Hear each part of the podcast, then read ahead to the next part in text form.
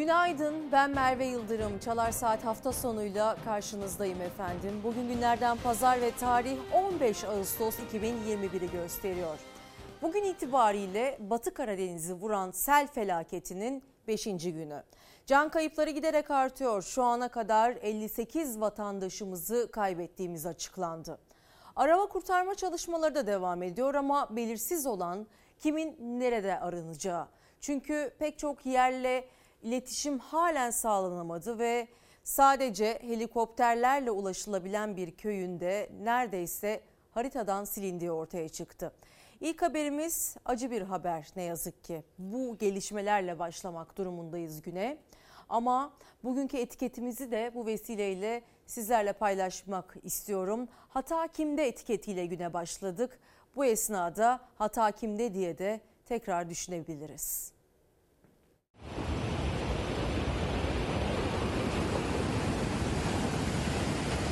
Özlem her şey gitti. Çarşı bitti. Her şeyi aldı götürdü. Taşan nehirler, çaylarla sel önüne ne kattıysa alıp götürdü. Canları kopardı hayattan. Karadeniz'in rengi değişti, acıya bulandı. Kastamonu, Sinop ve Bartın'da tablo giderek ağırlaşıyor. Kastamonu'da 48, Sinop'ta 9, Bartın'da bir kişi hayatını kaybetti. Toplam 3 ilde can kaybı 58'e yükseldi. Karayoluyla ulaşım hala zor. Arama kurtarma çalışmalarını işte bu balçık deryası güçleştiriyor. Balçağa battım. Çıkamıyorum şu anda da. Çıkmak oldukça zor. Bu balçık bayağı vakum gibi çekiyor bizi. Sıkıştı bak şeyler sıkıştı. Allah. Köprü yıkıldı. Hem kuvvetli yağışın hem de tomrukların yığılmasıyla 2 dakika içinde Kastamonu Bozkurt'un nasıl sular altında kaldığını gösteriyor bu anlar. Evinin kapısında korna sesleri üzerine çıkan bir kadın önce ne olduğunu anlamıyor ama araçların saniyeler içinde azgın sulardan kaçtığı belli oluyor. Tek katlı o evlerse dakikalar sonra tamamen su altında kalıyor. Bozkurt İlçe Jandarma Komutanlığı, devriye araçları, karakolun ön tarafı da aynı şekilde araçlar gidiyor. Çok kötü. Allah'ım sen Rabbim. Bütün Bozkurt gidiyor. Hatta girişini de geçti. Marketlerin falan girişini geçti. İşte o anlarda tamamen sular altında kalan o markette 4 gün sonra sular çekilip balçık temizlenince ulaşabildi ekipler. Sel felaketi öğle saatlerinde yaşandığı için şu anda önünde bulunduğumuz bu marketin içerisinde çok fazla sayıda kayıp insan olduğu iddiası var. Şu anda ekipler bir yandan bu çamur yığınlarının arasında çalışmalarını sürdürüyor. İnsan kokusuna duyarlı bu köpekler de kurtarma çalışmasına katılıyor. Şu an burada 3 kişi aranıyor. Tam olarak nerede olduğu belli değil. Daha önce telefonla birisini arıyor mahsur kalanmaya. Aşağıya depo indiğini söylüyor. Arama kurtarma ekipleri gelen bir telefon üzerine bir kadının Bodrum katta mahsur kaldığı bilgisine ulaştı. Şimdi oraya bir çukur açarak alt kısma ulaşmaya çalışıyorlar. Sinop'ta da can kaybı sayısı artıyor. Arama kurtarma ekipleri traktörlerle girebiliyorlar ancak köylere. Ancak o tekerlekler bile Balçık Denizi'nde güçlükle ilerliyor. Babaçay köyü ise felaketin en çok vurduğu adreslerden biri. 47 ev yerle bir oldu. Üstelik aralarında yeni ve depreme dayanıklı olanlar da vardı. Ama bu felaket depremden de ağırdı. Köprü gitti. Köprü gitti köprü. Öyle kuvvetli yaptık ki bu binayı biz. Ee, yani öyle olur olmaz afete yıkılacak bir bina değildi yani. E, deprem yönetmenine uygun yaptık. Sabaha kadar hava işine kadar çok uğraştım. Boğuştum yani. O yüzden ses, seda hiçbir şey kalmadı. Sinop'ta can kaybı sayısı 9 oldu. Bartın'da ise bir. O bir kişi ise günlerdir aranan 85 yaşındaki Arife Ünal'dı. Cansız bedeni evinin 600 metre ilerisinde bulundu. Eşiyle çatıya çıkarak son anda kurtulan Mustafa Kemal Ünal ise yaşadıklarını gözyaşlarıyla anlattı. Az bir miktar arabamın ruhsatları onu aldım. Az param var cebimde onu aldım. Başka bir şey yok. Hepsi gitti. Sizden ricam şu. Eğer ben bunu yaşadımsa siz de benim gibi yaşamış gibi kendinizi hissedin. Başka bir şey yok. Tekrar başımız sağ olsun. Diliyoruz ki mucizelere tanıklık etmiş e, oluruz bugün ve e, kaybolan vatandaşlarımız da bir an evvel bulunur. Tabii ki onların yakınları iyi ya da kötü bir e, haber almak için umutla bekliyorlar. Çünkü en kötüsü de belirsizlik sevgili izleyenler. dilerim ki dediğim gibi mucizeler olur ve sizlere bu mucizelerin haberlerini ulaştırırız.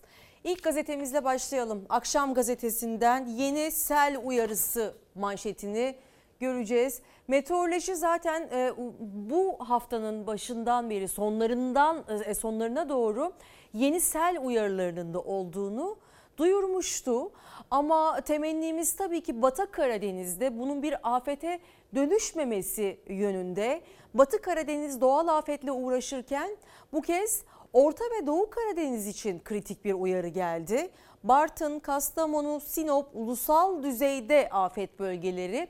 İki gün aşırı yağış bekleniyor e, bazı illerimizde.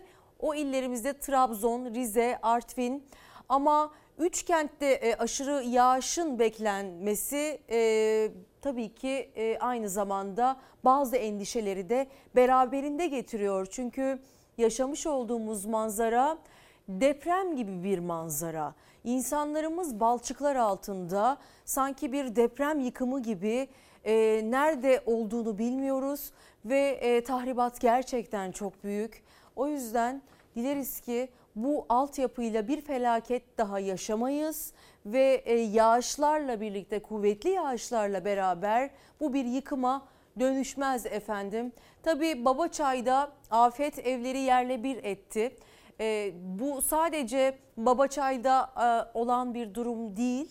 E, bununla birlikte dere kenarlarında, dere yataklarında olan evlerin de yerle bir olduğunu, kağıt gibi yıkıldığına tanıklık ediyoruz. Can kaybının da 55'e yükseldiğini yazdı gazete ama tabii son verileri de resmi verileri de sizlerle birazdan paylaşacağız. E, en baştan şunu söyleyelim ki hayatını kaybeden vatandaşlarımızın sayısı 58'e yükseldi. Tabii güncellenemiyor her saat başı yeni haberler aldığımız için gazeteler erken basıma girdiği için güncellenemiyor. Şu an itibariyle 58 vatandaşımızı kaybettik ama vatandaşlarımızın kaybolması ve e, aranan vatandaşlarımızın da olduğunu tekrar hatırlatalım. E, Aydınlık gazetesindeki detaylara da bakalım. Tabii ki bütün gazetelerin manşetinde sel felaketinin yansımalarını görüyoruz. Afet icraatı beklemedi. Felaket riski tespit edilmiş. Sel felaketinin yaşandığı bölgelere ilişkin iki kritik rapor ortaya çıktı. 2019 tarihli Tarım ve Orman Bakanlığı'yla DSİ'nin hazırladığı raporlara göre felaket geliyorum dedi. Her felaket nedense ülkemizde geliyorum demesine rağmen raporları görmemize, incelememize rağmen herhangi bir önlem alınmaması aslında tartışılması gereken ki bu konunun üzerinde duruyoruz zaten yıllardan beri. İki raporda da taşkın sahalarına ilişkin değerlendirmeler yer aldı. Fakat riskin büyüklüğü orta derece olarak belirlendiği için tedbir almakta geç kalındı. Halbuki Tarım ve Orman Bakanlığı Su Yönetimi Genel Müdürlüğü raporunda Bozkurt ilçesine ilişkin yatak düzenlemesi istenmiş.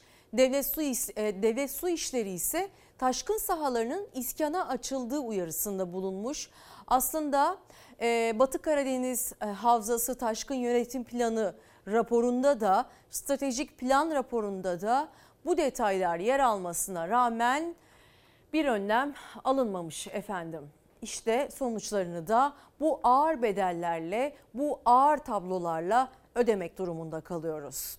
Sel felaketinde en ağır darbeyi alan iki il Kastamonu ve Sinop. Sadece Ezine çayı değil bu iki ilin sınırını belirleyen Akçay'da sel sularıyla taştı ve Karadeniz'e dökülen çayın üzerindeki tüm köprüler yıkıldı. Yani iki il arasındaki karayolu bağlantıları kopmuş oldu. Köylere ulaşım kesildi. Sınırda kalan mahsur vatandaşlarımız var. Mahsur kalan vatandaşlarımız var. Gezmeye ya da çalışmaya geldikleri Kastamonu'dan 300 metre ilerideki Sinop'taki evlerine geçemiyor onlar ve vatandaşlar köylerin akıbeti, akıbetiyle birlikte belirsizlik içerisinde. Kaç kaç!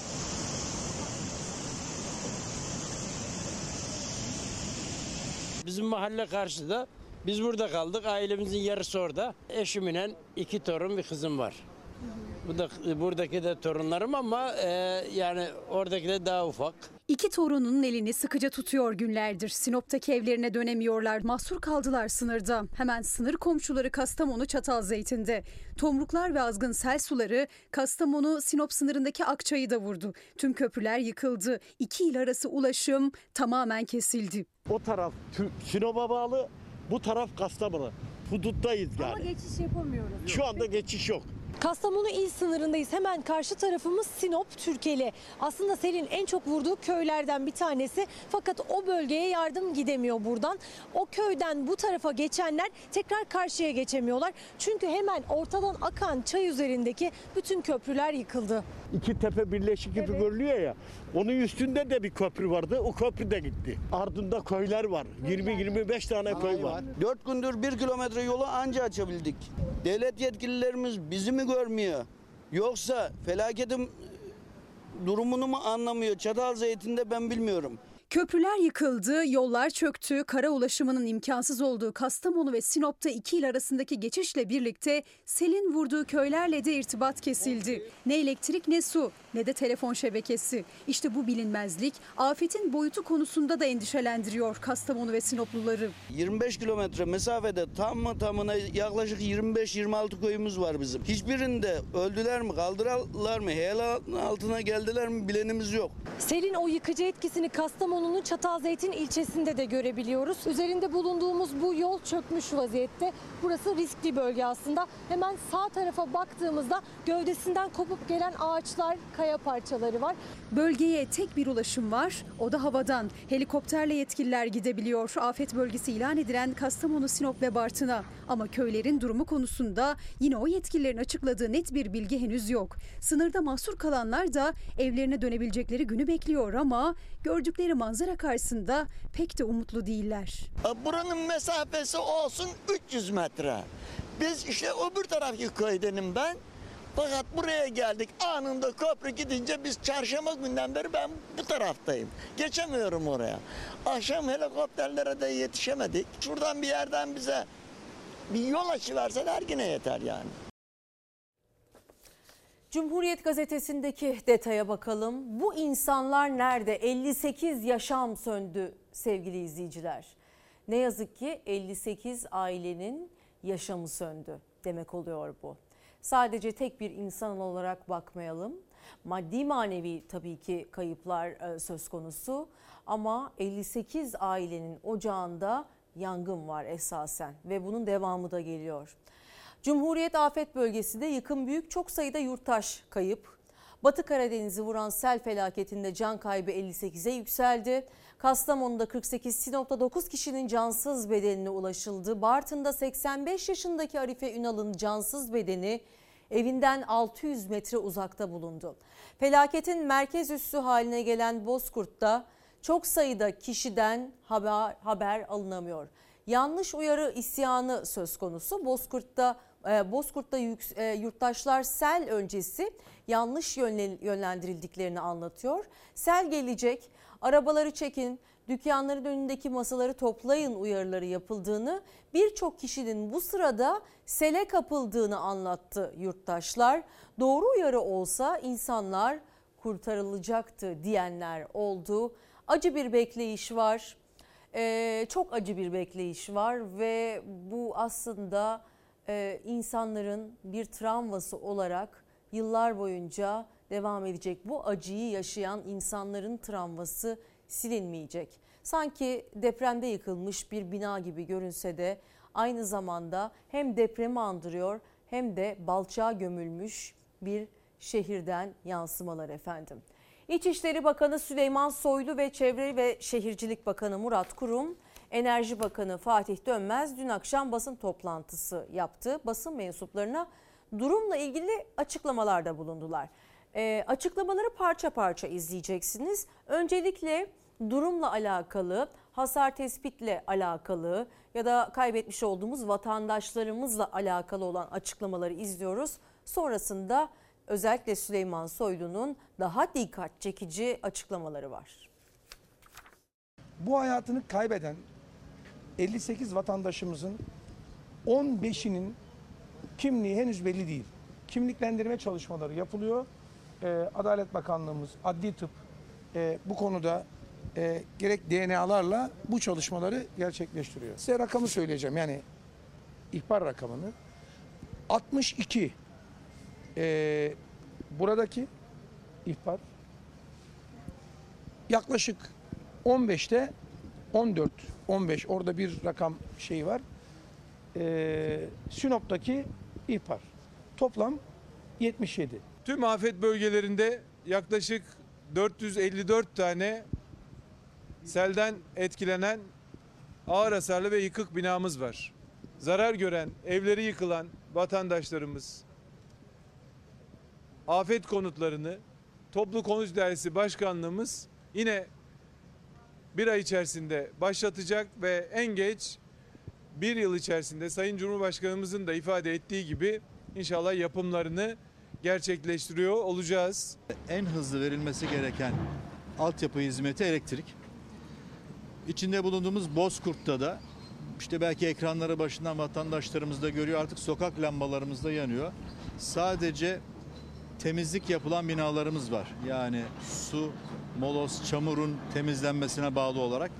Orada da tedbiren güvenlik amaçlı elektriği vermiyoruz. O temizlik de biter bitmez o bölgedeki e, mahallelerimize de elektriği vereceğiz. Diğer birçok ilçemizde de yine merkezlerde herhangi bir sıkıntı yaşanmıyor. Sadece kırsal alanda yer alan köylerimizle ilgili bazı problemlerimiz devam ediyor. Olayların ilk başladığı anlarda 4 ilçe merkezimiz 395 köyde yaklaşık 38 bin hanemizin elektriği kesikken bugün an itibariyle e, 100 köyümüzün altına inmiş durumda ve toplam abone elektrik veremediğimiz abone sayısı da 9 binin altında 8843'e indi. Zor şartlar altında insanlar da arama kurtarma çalışmalarını sürdürmek zorunda. Elektrik yok, ulaşım yok. Ee, tabii ki yardım alanında çok yeterli olduğumuzu söyleyemeyiz. E, tabii ki e, bizi yönetenlerden e, iyi e, haberler durum duymaya ve iyi gövde gösterileri görmeye alışkınız. Ama e, oradaki durum birazdan da zaten oraya bağlanacağız. E, dışarıdan e, yansıtıldığı gibi de görünmüyor sevgili izleyiciler. Bunu da paylaşmak isterim efendim. E, bir gün gazetesinden suçlusunuz hesap verin e, manşetini görüyoruz.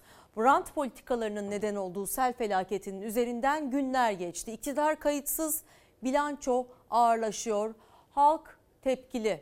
Felaket sizsiniz. Karadeniz kaderiyle baş başa. Hem de bizim yaşamış olduğumuz yangın felaketinin ardından böyle bir sel felaketiyle karşı karşıya kalmamız acımızı ikiye katladı. Ama bir gün gazetesindeki detaylara göre iktidara büyük bir tepki var. Günlerdir kendi imkanlarıyla yaralarını sarmaya çalışan yurttaşlar iktidara tepkililer. Evinde mahsur kaldığını söyleyen Bozkurt'tan bir yurttaş anlattıkları durumu şöyle özetliyor. Mahsur kaldık, bir buçuk gün bekledik, helikopter almadı. En sonunda bata çıka çıktık. Ayancık Çevre Koruma Derneği Başkanı Sarısoy 5 gün oldu hala bağlantı sağlayamadılar dedi. 5. gün elektrik yok. Ulaşılamayan köyler var ve bu da ihmaller zincirinin sadece bir parçası. Sel felaketinin bu denli ağır sonuçlar doğurmasının nedeni olarak gösterilen birçok iddia var tabii ki. Bölgedeki hidroelektrik santrale çevrilmişti gözler ve devlet su işlerinden ve şirketten açıklama geldi. Genişliği düşünülerek dolgu yapılan dere yatağına göz göre göre temelsiz inşa edilen evlerden tutun da 37 yıl önce yaşanan bir başka sel felaketinden alınmayan derse kadar her şeyi izleyeceksiniz efendim bu haberde. Bugün yaşanan felaketi bu noktaya getiren unsurları da lütfen dikkatle inceleyelim. Köprü gitti. Köprü gitti köprü. Herkes met ediyor. HES, HES, HES. Bu HES'li bu olacak iş mi ya? Sen gelmişsin buraya, onu yapıyorsun. Böyle bir şey mi olur ya? Sayın Bakanımız çıkmış, efendim neymiş? Yağmur suyu ne olmuş? E, yağmur suyu buraya kadar mı geldi? Bütün belediye başkanları istifa, hepsi istifa etsin. Kimse görevini yapamıyor. Felaket nasıl göz göre göre geldi? İddiaya göre cevabı büyük bir ihmaller zinciri. Bölgeye yapılan HES sonrasında dere yatağının genişliğinin düşürülmesi, dere yatağına yapılan yerleşim yerleri, temeli olmayan binalar hepsi üst üste geldi. Bu dere yatağı aslında daha dardı. Selin kuvvetiyle beraber dere yatağı kendine yeni bir yol yapmak için genişledi. Ve etrafına hemen yakınına kurulan evler de bu ihmaller sıralamasıyla zarar görmüş oldu. Yukarıda HES var. Biz bunu söyledik zaman 10 yıl önce. Biz buraya kurulmasın bu. Devletin yararına. Faydalı bir şey. Her yeri imsillak ettiler. Araziler mahvoldu. Doğa şekli bozuldu. Biz HES'te çalıştık zamanında. Hiç doğru dürüst bir yanı yoktu zaten. Hep su kaçakları vardı. Biz söylememize rağmen yama, yama yapıyorlar. Biz bir buçuk yıl, iki yıl falan çalıştım inşaattayken. Onaylanmayacak projeleri onayladılar zamanında. Biz arazide HES'lerin patladığı zaman, boruları su kaçırdığı zaman CİMER'e şikayet ediyoruz. Geliyorlar. Burada iki senede sonuç alamıyoruz. Hala patlak boruları vardı. Arazilerimiz köyde su içindeydi. Biz iki senede sesimizi duyuramadık. Sel felaketi sonrası gözlerin çevrildiği tartışmaların odağındaki hidroelektrik santrali için hem şirketten hem de devlet su işlerinden açıklama geldi. Barajlı ya da depolamalı bir yapı olmadığı için açılabilecek ve aniden patlayabilecek bir kapağın olmadığı vurgulandı. Böyle bir şey kesinlikle söz konusu değil. Herhangi bir risk teşkil etmiyor. Yıkılan beton bloklar vardı. E, Regülatörden santrale suyu taşıyan iletim boruları. Onların heyelanla birlikte yıkıldığını gördük. E, Bu şeyle hiçbir alakası yok. Ama 400 metre genişliğindeki dere yatağı 15 metreye düşürüldü ve imara açıldı. Üzerine temelsiz binalar dikildi ve doğa kendisinden alınanı tekrar geri aldı. Bozkurt'ta zaten en büyük mesele de bu. Dere yatağına kumla doldurulmuş alanlara yapılan bu evlerin yıkılmaya yüz tutması ve tehlikenin boyutunun bu evler yüzünden artması. Şu anda Ayancık'tayız. Dereye doğru doldurulmuş ve dere normalde baktığınızda artık eski normal seviyesine geliyor. Çünkü bu açıklığın 100, 120 metre olması gerekiyor. 120 metre değil de 50-60 metreye dereye düşürdüğünüz zaman olan bu. Sel sırasında 47 evin yıkıldığı ve çok sayıda evin de hasar gördüğü Sinop Ayancık'a bağlı Babaçay köyünde yaşanan felaketin nedeni ise bir başka ihmal. Babaçay'da 37 yıl önce de sel felaketi yaşanmıştı. Çok sayıda ev yıkıldı. Yani zaten biliniyordu bölgenin sel riski taşıdığı. Buna rağmen yıkılan evlerin yerine depreme dayanıklı afet evleri inşa edildi. Görünüşe göre yaşanabilecek yeni bir sel felaketi hesaba katılmamıştı. Bu dere bu kadar bu kadar geniş değildi. Yani selde genişledi. Köprünün yarısı gitti. Yani e, kaybımız 20-25 kişi, 30 kişi neredeyse. ya. Dere yatağını küçültürsek sonuç böyle olur diyor, afet olur diyor 9 Sütun gazetesi. Sel felaketinin nedeni yapılaşma. Bilim insanlarına göre Kastamonu'nun Bozkurt ilçesindeki felakete Ezine Çayı'nın yatağının daraltılması sebep oldu. Eski sellerde 400 metre genişliğe yayılan çay 15 metreye sıkıştırılınca tsunami gibi taştı. Planlama yok, yanlış yerleşim var. Felaketin büyüklüğü ortada sevgili izleyiciler. Milli Savunma Bakanlığı sel bölgelerinde yaşanan elektrik ve ulaşım sorununu jeneratörler ve köprü tanklarıyla çözüyor. Enerji ve Tabi Kaynaklar Bakanı Fatih Dönmez helikopterlerle jeneratör taşımasına Türkiye tarihinde bir ilk dedi.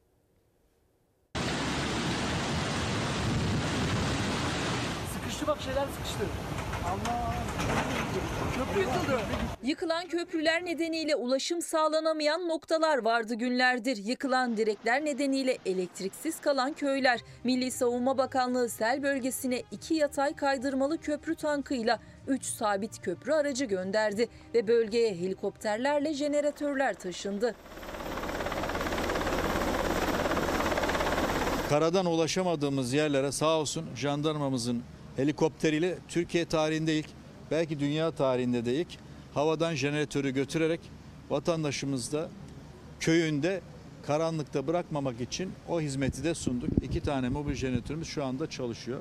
Küçük çocuklarımız var, hasta epilepsi çocuklarımız var, özürlü çocuklarımız var, yaşlı insanlarımız var. Özellikle de hasta olan evlerde en büyük ihtiyaç da elektrik. Selin vurduğu günden bu yana ne ilçe merkezinde ne de köylerde vardı enerji. Akşam olunca kent karanlığa gömülüyor.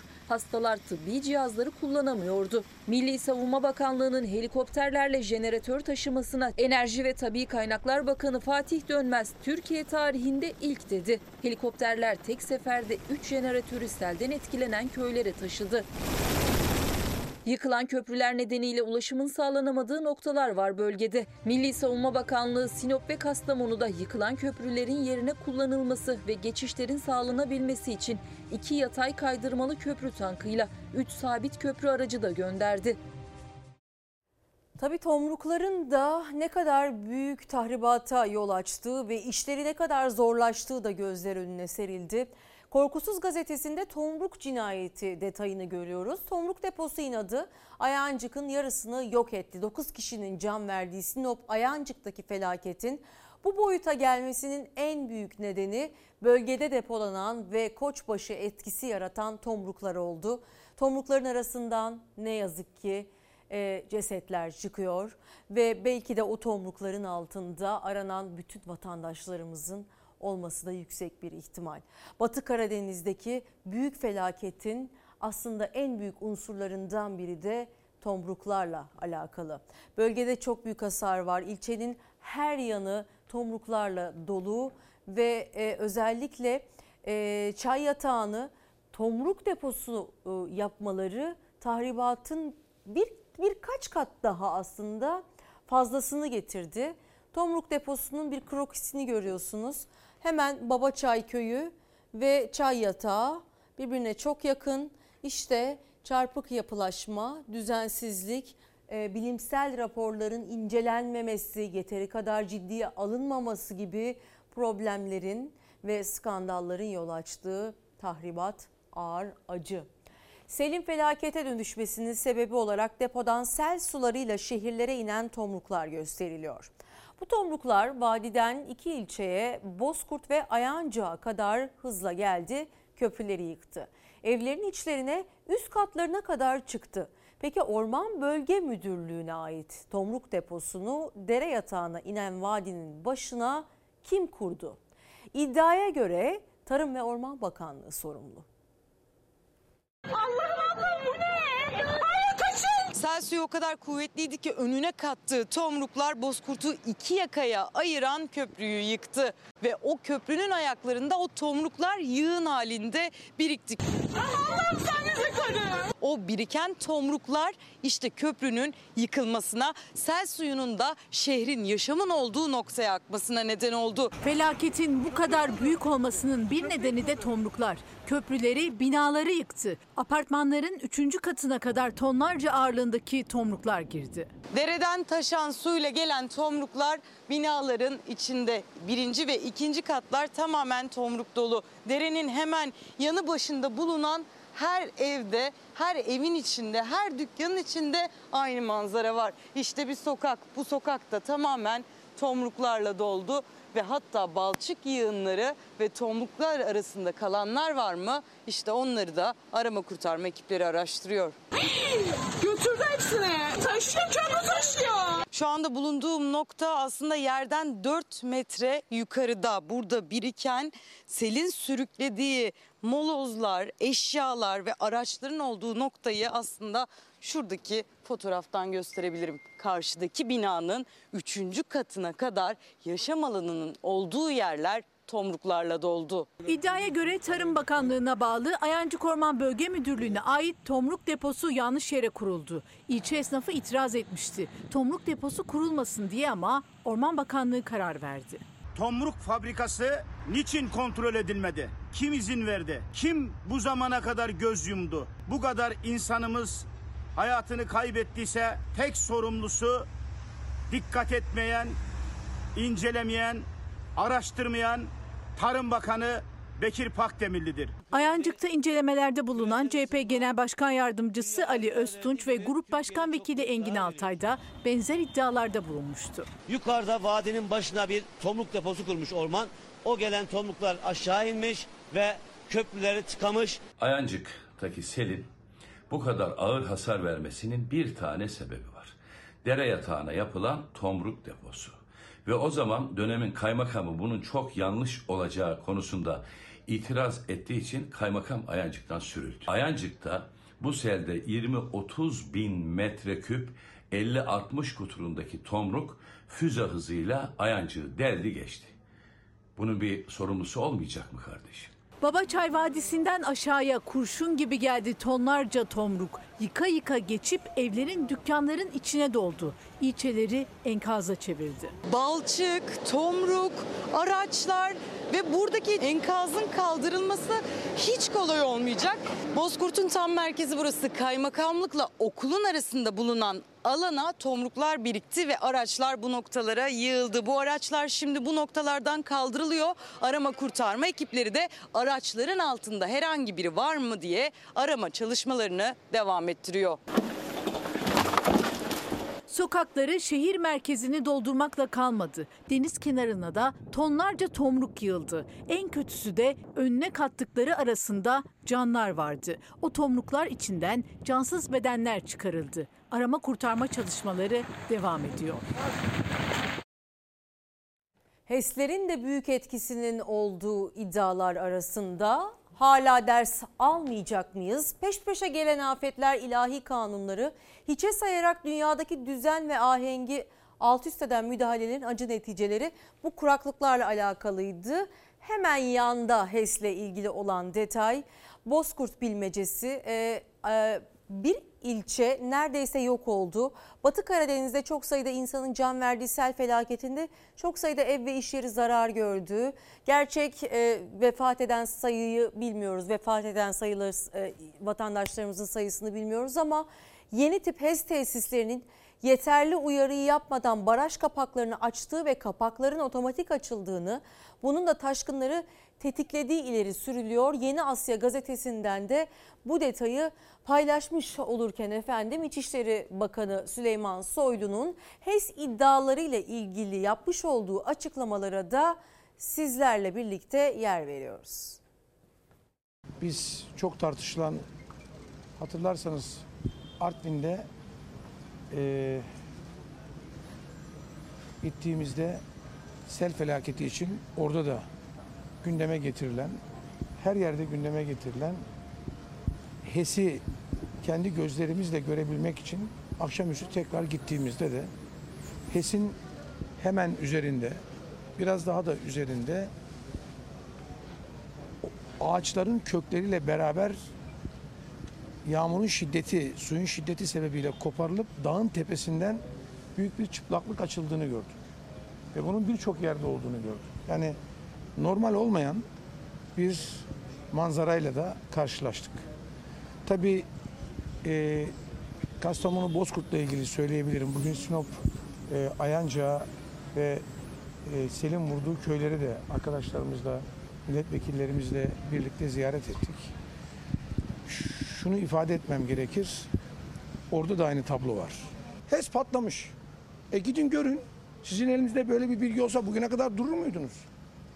Bu borulu bir HES. Barajlı bir HES değil ki nasıl patlasın yani?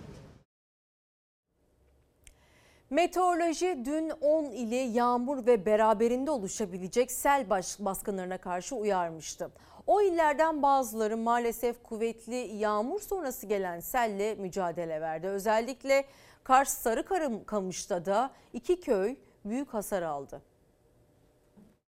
Allah'ım sen yardım et. Araba gitti. Araba gitti Orhan abi. Bismillahirrahmanirrahim. Bismillahirrahmanirrahim. Allah'ım sen esirge Allah'ım. Duvardan hem böyle oluk gibi su geldi. Benim başımda evime gidemeyeceğim. Sel oluk gibi aktı sokaklardan çamurla birlikte evlere ahırlara doldu. Arabaları sürükledi. Şiddetli yağış Kars Sarıkamış'a bağlı İnkaya ve Taşlı Güney köylerinde sel oldu. Malatya'da bir tavuk sele kapılmasın, çamura batmasınlar diye yavrularını sırtında taşıdı. Yağmur sel olduğu yerde taş taş üstüne bırakmadı. Gel gel gel buralara bak. Nasıl yağmur yağdı sel bastı çoluk çocuk aldık batırdık. Eşyalarımızı idaralarımızı hep aldı gitti. Erzurum, Rize ve Kars meteorolojinin özellikle uyardığı iller arasındaydı. Kuvvetli yağmurla beraber sel olması ihtimali çok yüksekti. Öyle de oldu. Kars Sarıkamış'ta iki köy selle zorlu bir mücadele verdi. Bismillahirrahmanirrahim. Bismillahirrahmanirrahim. Allah'ım sen esirge Allah'ım. Aa bu koma su doldu, kom doluyor şimdi. Komdan vuruyor. 40 ev kullanılamaz hale geldi. 6 araçta hasar oluştu ve çok sayıda hayvan can verdi. En çok zararı gören köyler İnkaya ve Taşlı Güney'di. Jandarma ve AFAD çalışma başlattı. Felakette tek teselli can kaybının yaşanmaması oldu. Bütün eşyalar mahvolmuş. Adamın mesela e, peyniri, yağı, hayvanlarının e, samanı, otu hepsi gittiler. Yani sadece can kaybı yok da ötekinlerde madde hasar çok. Bingöl'de 7 su Karlova karayolu sel nedeniyle ulaşıma kapandı. Rize Çayeli'de sağanak sonrası toprak kayması nedeniyle 3 katlı bir bina sürüklenerek yan yattı. Ev komple kayarak irmağa oturdu. Erzurum Oltu'da iki gündür süren yağmurun taşıdığı tomruk ve balçık Oltu Erzurum ve Oltu Narman karayolunu ulaşıma kapattı. Sel nedeniyle ekili araziler ve meyve bahçeleri de büyük zarar gördü. Malatya'nın Hekimhan ilçesinde de etkili olan sağanak nedeniyle dere taştı. Bazı evleri su bastı. Bir tavuk da selin taşıdığı çamur ve ağaç parçalarının arasından kurtardığı yavrularını topladı, sırtında taşıdı. Ben 52 yaşındayım. Böyle bir yağmur, böyle bir yağış görmedim. Hata Hakim'de etiketiyle güne başladık. Doğan Bey diyor ki hata dere yataklarına ve çay yataklarına düzensiz şehirleşme yapıyoruz diye buralara bina yapanlar ve izin verenler de yazık değil mi facianın göz göre göre gelmesi diyen izleyicilerimizden biri. Ve Özgüner diyor ki göz göre göre gelen felaketler önceden hazırlanan raporlar ve o raporları hazırlayıp yetkililerin bile rant uğruna göz yumduğu yönetenler ve en önemlisi bütün bu olanlar karşısında sessiz kalarak üstelik bölgelere yerleşen insanlarımız için de söyleyeceklerim var. Hat hakimde diyen izleyicilerimizden biri hat hakimde buyurun siz varın diye düşüncelerini de devam ettirmiş efendim. Cumhuriyet gazetesinden de gündemin başka bir konusu yangın söndürme uçağı düştü biliyorsunuz ki felaket üstüne felaket. 8 ölü var. Kahramanmaraş'ta yıldırım nedeniyle çıkan orman yangınına müdahale için Adana'dan havalanan yangın söndürme uçağı Kısık Vadisi'ne düştü. Rusya'dan kiralanan uçağın 5 Rus personeliyle 3 Türk'ün yaşamını yitirdiğini Rus uçağında düşmesiyle birlikte e, söylemek gerekiyor efendim. Ne yazık ki durum böyle. İncirlik'ten bir helikopterle Konya'dan e, Konya'dan bir uçak arama çalışmaları için görevlendirildi. Ankara Rus halkına da taziyelerini iletti. Rus personelin fedakarlıkları unutulmayacak açıklaması yaptı. Tabii e, durumun facianın başka bir durumu. Korkusuz gazetesinden de yine aynı haberin başka bir yansıması. Gün geçmiyor ki kötü bir haber duymayalım. Bir felaket daha. Kahramanmaraş'ta Rusya'dan kiralanan yangın söndürme uçağı düştü.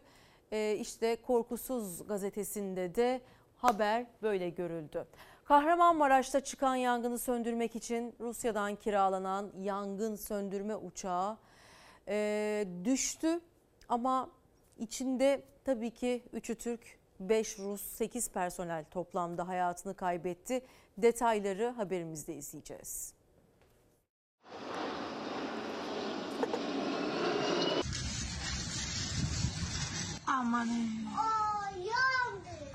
Evet yangın uçağı düştü hanımefendi.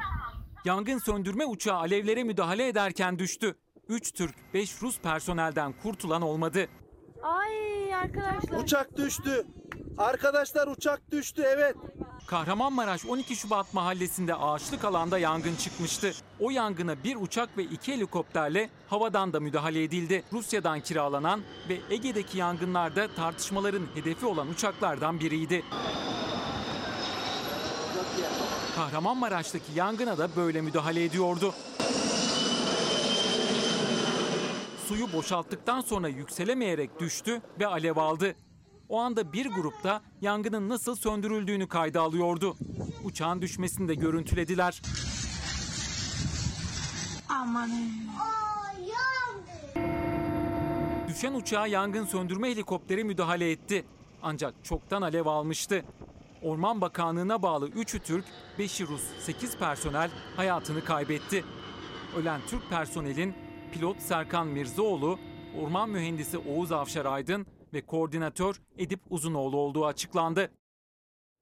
Geride kalanlara Allah'tan e, sabır diliyoruz. Tabii ki e, vefat eden e, uçak personelinin de e, ruhu şad olsun diyoruz efendim. Şimdi bir ara vereceğiz. E, bir çay kahve molası. Dönüşte tekrar devam edeceğiz. Metin Yalçın diyor ki tamam hata bende istifa ediyorum. Aslında bir eleştiri. Bugün hata bende etiketiyle güne başla. Hata kimde e, etiketiyle güne başladık efendim. Merve İldirim TV Twitter ve Instagram'dan yazıyorsunuz mesajlarınızı.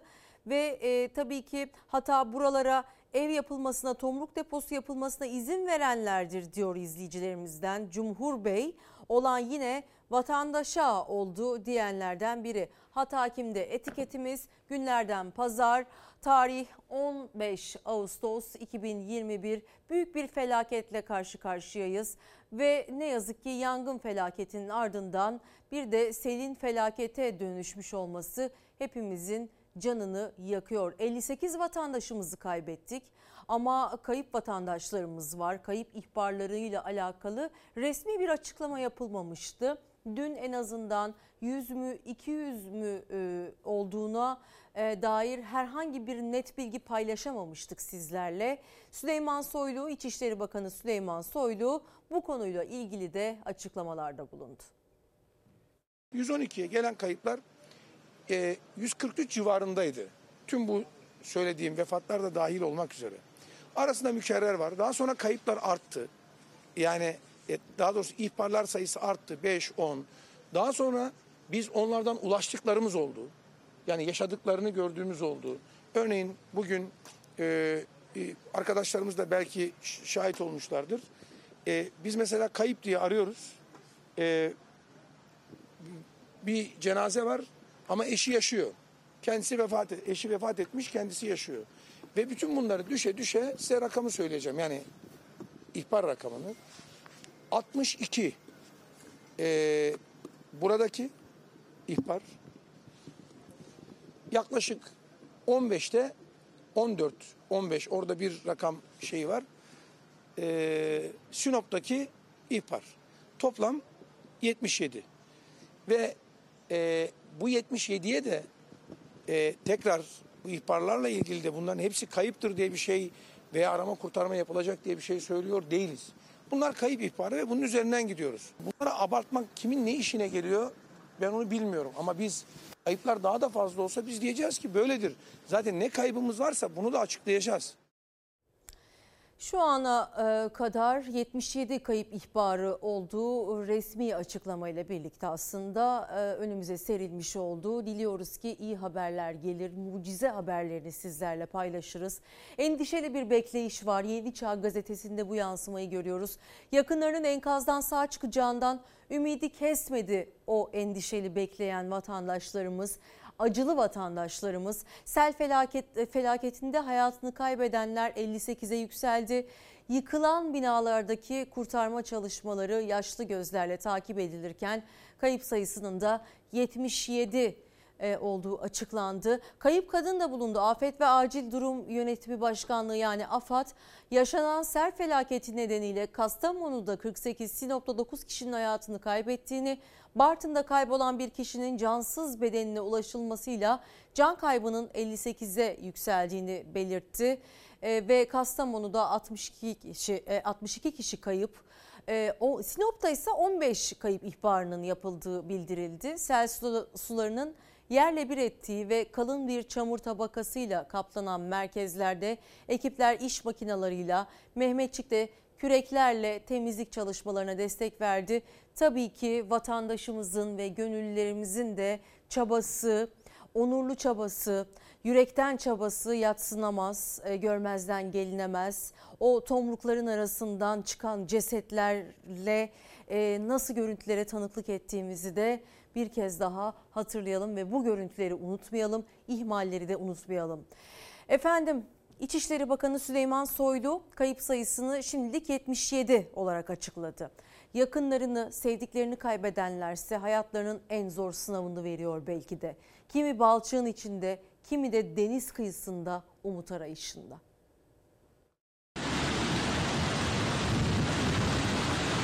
Benim amcam çocukları da var burada. Onun için çalışma yapılıyor. Fahrettin Acar 80 yaşında. İşin kötü tarafı o. Yani yakınımızın nerede olduğunu dahi bilmiyoruz. Buradan başlattık, morgdan çıktık. Hala ulaşamadık. Benim burada akrabam vardı. Ee, göçük altında kaldı. Maalesef o tura geçemiyoruz biz. Semra Koca eşimin halası. O andan itibaren sel sularına kapılan çok sayıda kişiden haber alınamadı. İçişleri Bakanı Süleyman Soylu gece yaptığı açıklamada kayıp sayısını 77 olarak açıkladı. Vatandaşlarsa arama kurtarma çalışmalarında sevdikleri, yakınlarıyla ilgili bir haber bekliyor. Onlar hayatlarının belki de en zor sınavını veriyor. Arama kurtarma ekipleri bu bölgede oluşan balçık ve kum birikintilerinin altında kalanlar var mı diye hem binaların hem de balçıkların yoğun biriktiği noktalarda aralıksız olarak çalışmalarını sürdürüyor. Burada olabilir mi Rabia? Belki bakıyoruz. Bilmiyorum nerede olduğunu abi. Oradan çocuklarımla beraber sene kapıldım. Hanıma çağırdım kaçalım çay patlayacak diye. Çocuklardan kucakladım. Traktöre bindim. Traktör çalıştırdım. Traktör 2 metre gitmeden traktörle beraber biz de aldık. Kastamonu'nun Özlüce köyü yakınlarındaki Zarbana çayının taşmasıyla iki kızını ve eşini yanına alarak selden kaçmaya çalıştı İbrahim Aydemir. Kendisi, eşi ve 6 yaşındaki kızı şans eseri kurtuldu. Ama 13 yaşındaki Rabia sele kapılarak kayboldu. Onunla birlikte 70 yaşındaki Nazife denizde hala aranıyor. Özdemir ailesi ise Kastamonu Küre karayolunda seyir halindeyken Küre ilçesinde aniden bastıran sele kapıldı. Aracın sürüklendiğini görüp yardım etmek isteyen Ertuğrul Sivek, 3 yaşındaki Elif Bulem'i aracın içinden çekip kurtardı. Ama ailenin geri kalan fertleriyle birlikte sele kapılarak o da hayatını kaybetti. Bu mutlu aile fotoğrafından sadece 3 yaşındaki Elif Bulem hayatta kaldı. Havadan helikopterin aydınlatma ışığıyla arama çalışmaları devam ediyor. Havadan devam ettiği gibi yıkılan binaların üzeri de aydınlatıldı. Gece de arama kurtarma ekipleri soluksuz, aralıksız enkaz altında ya da balçıkların altında kalan var mı çalışmalarını sürdürüyor. Kastamonu Bozkurt'ta taşan Ezine çayının yanı başında yıkılan 8 katlı ölçer apartmanı da arama kurtarma çalışmalarının hiç durmadığı bir başka nokta. Kayıp yakınlarının gözü enkazdan bir an olsun ayrılmıyor. İki tane gelinimin çocukları bunun altında kaldı abi. Bayramda geldiler. Kurban bayramı. Biraz dur, duralım dediler. Cumartesi bunları alacaktı. Binanın 8 katının 4. katı yok. Tamamen 4. kat yok abi. Onlarla beraber gitti diyoruz.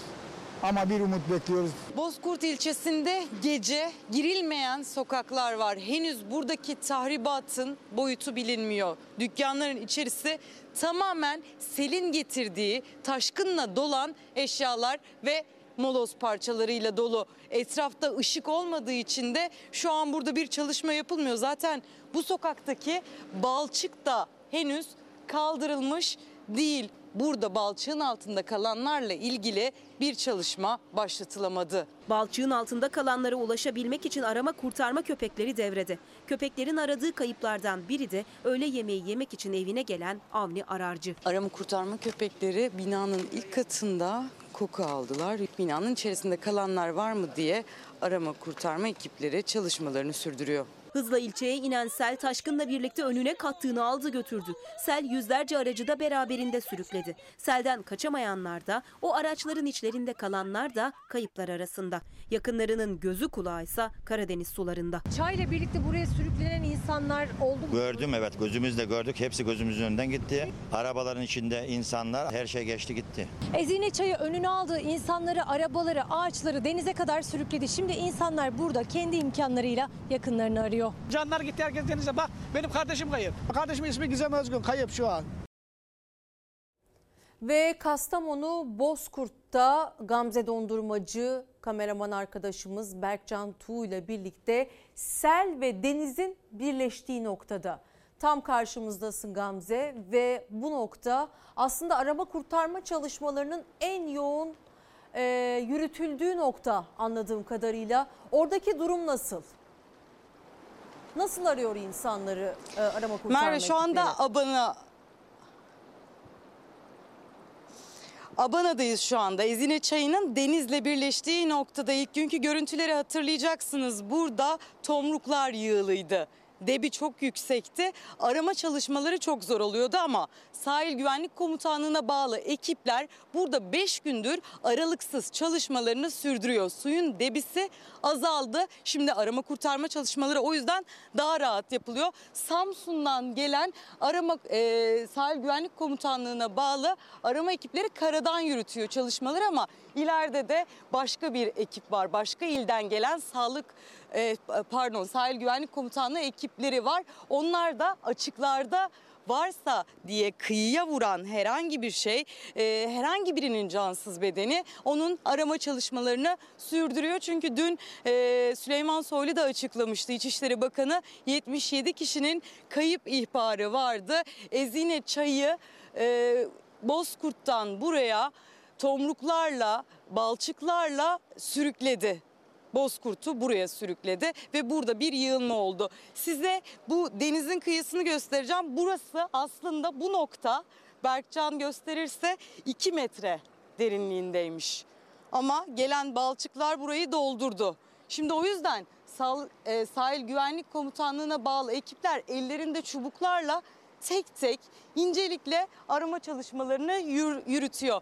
Dürbünle karadan bir müdahale var. Dürbünle ileride herhangi bir kıyıya vuran cansız beden varsa diye arama çalışmalarına karadan müdahale edildiği gibi ilerideki gemide de açıktan bir müdahale söz konusu. Eğer açığa o suyun selin kuvvetiyle vuran cansız bedenler varsa diye açıkta da yine sahil güvenlik komutanlığına bağlı gemi çalışıyor. Ara ara bu bölgeye helikopterler de geliyor havadan.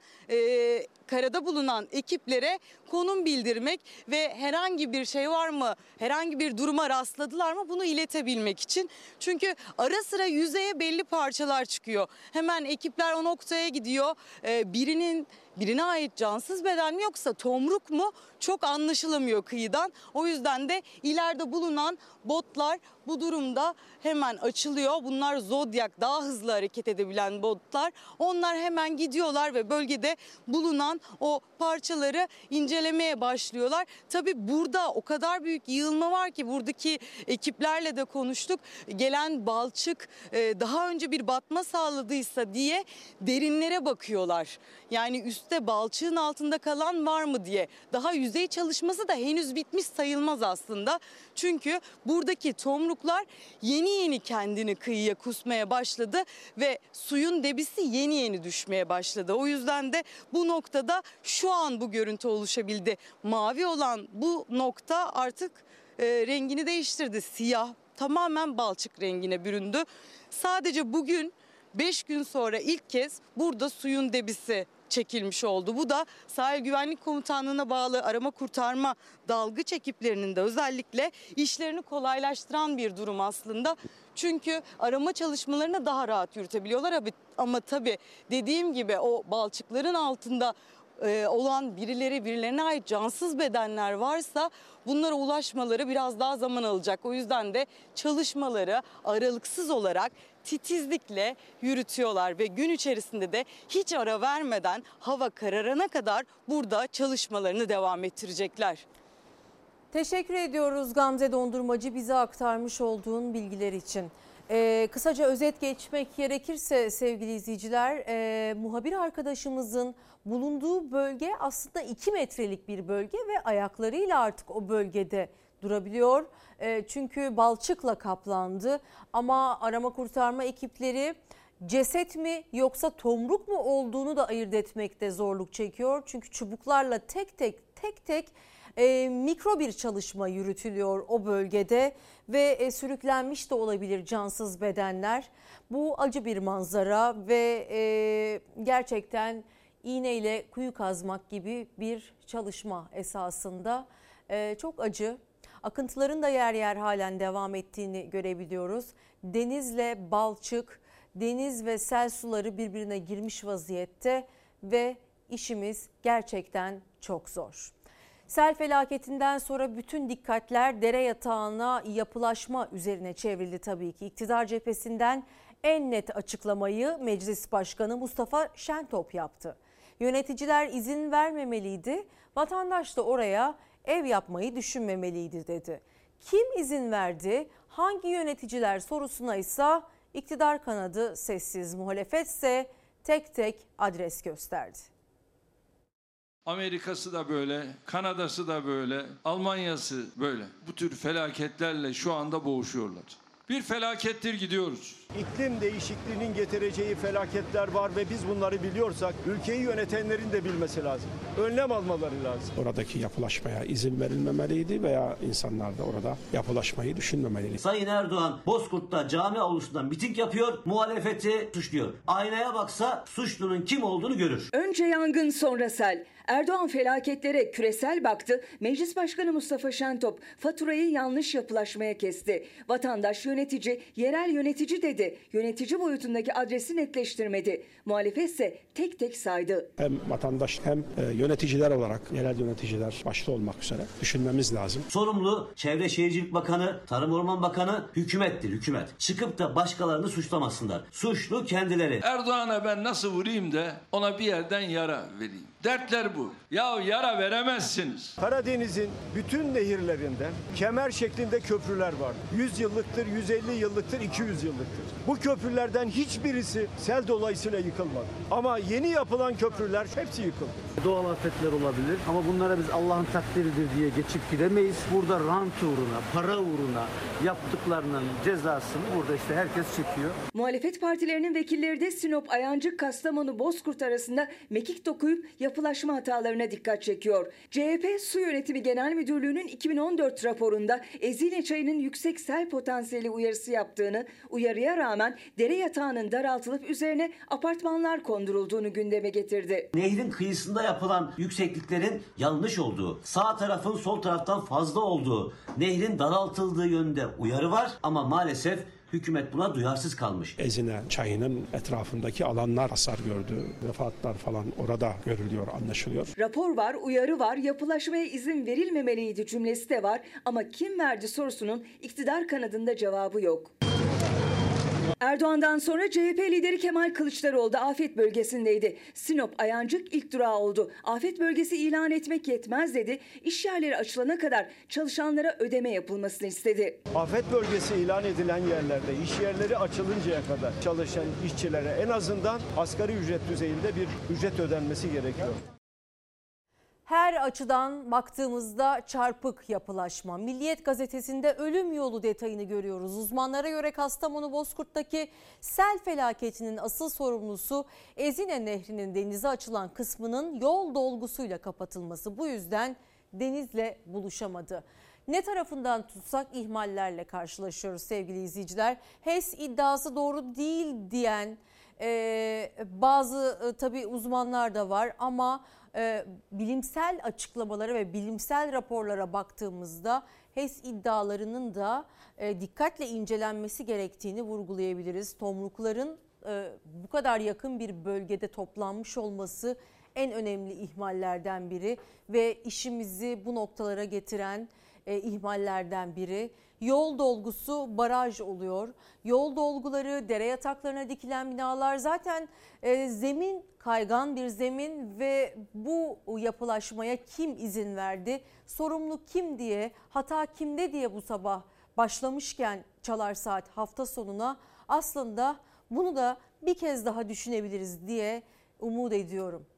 E, efendim İçişleri Bakanı Süleyman Soylu dün akşam yaptığı açıklamada muhalefete sert sözlerle yüklendi.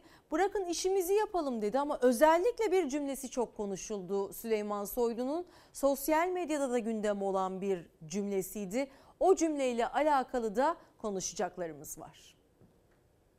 Sayın Cumhurbaşkanımızın liderliğinde ve yönetiminde afet sonrası e, vatandaşımıza ve milletimize karşı en ufak bir mahcubiyet yaşamadık.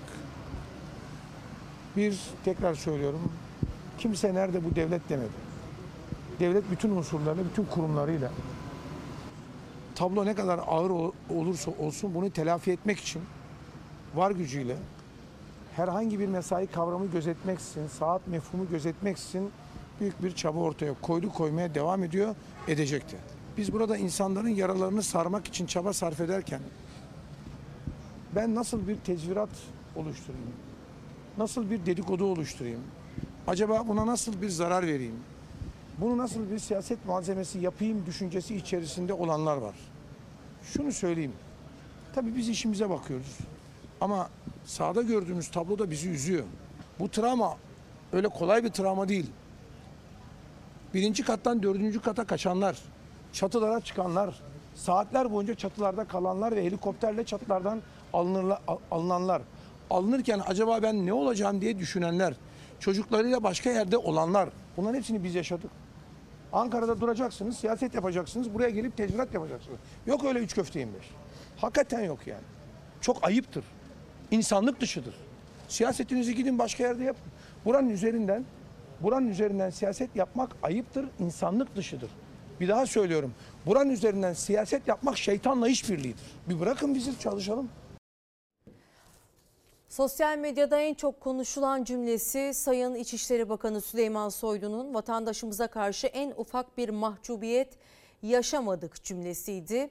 Ee, belki de problem buradadır Sayın Bakan. Ee, ben kendi adıma en azından bunu söyleme gereği hissediyorum bir vatandaşlık görevi, bir gazetecilik görevi olarak. Çünkü bu gibi durumlarda sorumlu kişilerin en önemlisi de siyasilerin mahcup olma duygusunu yitirmemiş olması gerektiğine inananlardanım. En azından bunu insani olarak e, daha değerli ve onurlu du- bulduğumu da paylaşmak istiyorum sevgili izleyicilerimiz e, sizlerle. Bilmiyorum bu konuda ne düşünüyorsunuz ama e, hata kimde etiketiyle güne başladık. Merve İldirim TV, Twitter ve Instagram'dan paylaşabilirsiniz. Devlet Bahçeli İyi Parti lideri Meral Akşener'i sert sözlerle hedef aldı. Akşener'in yurt gezilerinde yaşanan protesto ve sözlü sataşmaları için danışıklı dövüş tiyatro dedi. İyi Parti'den de yanıt gecikmedi. gecikmedi. İstifa edin. Olur kardeşim. Çok teşekkür ederim. Senin kıracağım. Ülkemiz çok ciddi risk altındadır. İstismar ve ihanet kol koladır. Bunlar oluyorken İP Başkanı'nın ziyaret ettiği yerlerde tıpkı bir tiyatro sahnesini andıran danışıklı dövüş tartışmaları ve karşılıklı söz düelloları da başka bir damardan Türkiye'ye kurulmuş tuzaktır. Gücünüz yetiyorsa siz de buyurun gezin vatandaşın ayağına gidin. Cesaretiniz varsa tabii. Vatandaşın tepkisinden korkmuyorsanız. Bir buçuk yıldır Türkiye'yi il il geziyor Meral Akşener. Esnafın, vatandaşın nabzını tutuyor. O gezilerinde de zaman zaman protestolara maruz kalıyor. Sözlü, fiziki, tehlikeli gerginlikler yaşanıyor. O anlar için MHP lideri Bahçeli danışıklı dövüş, tiyatro dedi. İyi Parti'den cesaretiniz varsa siz de vatandaşa gidin resti geldi.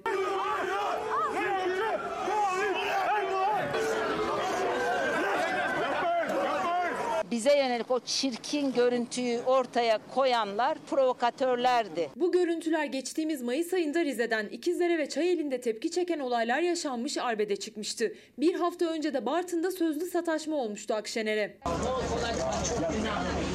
Günah işinizden koluna getirmek Helallik alman lazım benden. Çok ciddi Sen hakkını helal edersin. Ama Etmiyorum. Bak size hakkım helal etmiyorum. Benden helallik almak zorundasınız. Edersin sen bana. Etmiyorum. Haram olsun hepinize. Senaryosunu Türkiye karşıtlarının yazdığı, yönetmenliğini CHP'nin yaptığı, figüranların da İP ve CHP'den seçildiği bu melanet oyunun farklı il ve ilçelerimizde sistematik olarak sahnelenmesi gözümüzden kaçmamıştır.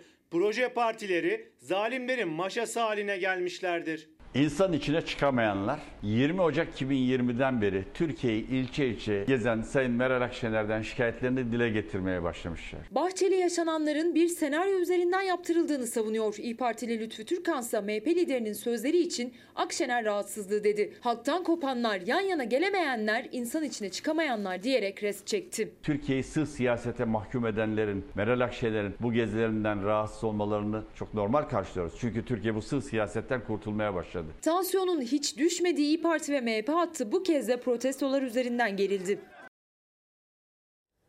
Bu arada meteorolojiden de yeni uyarılar var. Dikkatle takip ediyoruz havanın durumunu. Çünkü kuvvetli yağış uyarısı bu kez Doğu Anadolu ve Doğu Karadeniz e, Karadeniz'in bir bölümü için diliyoruz ki sel felaketine dönüşmesin. Çünkü kuvvetli yağışlar altyapıyla birleşince ve ihmallerle birleşince felaketlere dönüşüyor. İşte hava durumu efendim. Yağmur günlerdir korkulu rüyası Karadeniz bölgesinin. Meteoroloji yeni bir uyarı daha geçti. Doğu Karadeniz'de bugün etkili olacak kuvvetli sağanak yağmura dikkat. Yeni sel baskınları yaşanabilir. Bugün ve yarın Doğu Karadeniz'in tamamı ve Doğu Anadolu'nun bir bölümünde 15 il şiddetli yağmurla ıslanacak. Ancak meteorolojinin uyarı sayfasında özellikle Doğu Karadeniz var. Ordu, Giresun, Trabzon, Rize ve Artvin'de bugün ve yarın yağmur tüm kuvvetiyle yağacak. Yağmur Karadeniz'in büyük bölümünü salı gününden itibaren terk edecek. Sadece Ordu, Trabzon, Rize ve Artvin'de önümüzdeki haftanın son iş gününe kadar yağmaya devam edecek. Bu da yeni sel baskınları anlamına geliyor. Dikkatli ve tedbirli olmakta riskli bölgeler ve dere yataklarına yakın noktalardan uzak durmaksa fayda var. Diğer bölgelerde hava sıcak, sıcaklık mevsim normallerinde olacak. Önemli bir değişiklik yaşanmayacak. Balıkesir ve Çanakkale'de rüzgar yarına kadar kuvvetli esecek. Eskişehir'de kuraklığın etkisiyle hububatta düşüş e, düşük verim alan üretici kazancı yüksek olan ve yetişirken daha az su isteyen ayçiçeğine yöneldi. Aslında tarımı, iklimi bir yandan konuşurken bizim de kendimizi yenileyerek e, daha e, uygun yöntemlerle toprağımızı besleyerek ileriye dönük yatırımlar yapmamız şart efendim. İşte ayçiçekteki son durum. Kuş zararı da olmadan hasat edersek yani çok güzel bir verim bekliyoruz. Eskiden buğday, arpa başaklarının yükseldiği Eskişehir ovalarında şimdi ayçiçeği yükseliyor. Üretici rotasını ayçiçeğine çevirdi. Çünkü bir tek orada kazanma ihtimali var. Üreticimiz daha evvelden arpa, buğday, hububat genellikle üretim yapan e, yeterli gelir elde edemediği için, maliyetlerin masraflarının altında kaldığı için üreticimiz mısır ve ayçiçeğine kaydı. Artan ayçiçeği tarlalarının ardında iki faktör var. Biri ayçiçeğinin fazla su istememesi. İki defa sulamakla yerin de verimi güzelse çok güzel bir şekilde ayçiçek verimini alabiliyorsun. Bir başka neden de ayçiçeği yağı üreten firmalarla anlaşmalı olarak ekim yapılabilmesi. Yani yüksek maliyetleri karşılayacak garantili kazancın olması. Bir de anlaşmalı ekim yapıp da fiyat e, belirlenmesi veyahut da taahhüt edilmesi, sözleşme yapılması üreticimizi daha çok yani düşünmeden bu yöne itiyor. Satış garantisi var. E, kilo sorunu olmuyor. Önümüzdeki yıl için daha da fazla ekmeyi düşünüyorum. Eskişehir tepe başındaki üreticiler çektikleri sıkıntıyı şimdilik ayçiçeğiyle aştılar. Bu imkanı olmayan çiftçilerse biriken borçları bir tarafta kara kara düşünüyor. İklim raporları bizim için çok değerli. İklim krizi artık geleceğin değil, bugünün meselesi ve çarpıcı bir rapor gelecek şimdi ekrana.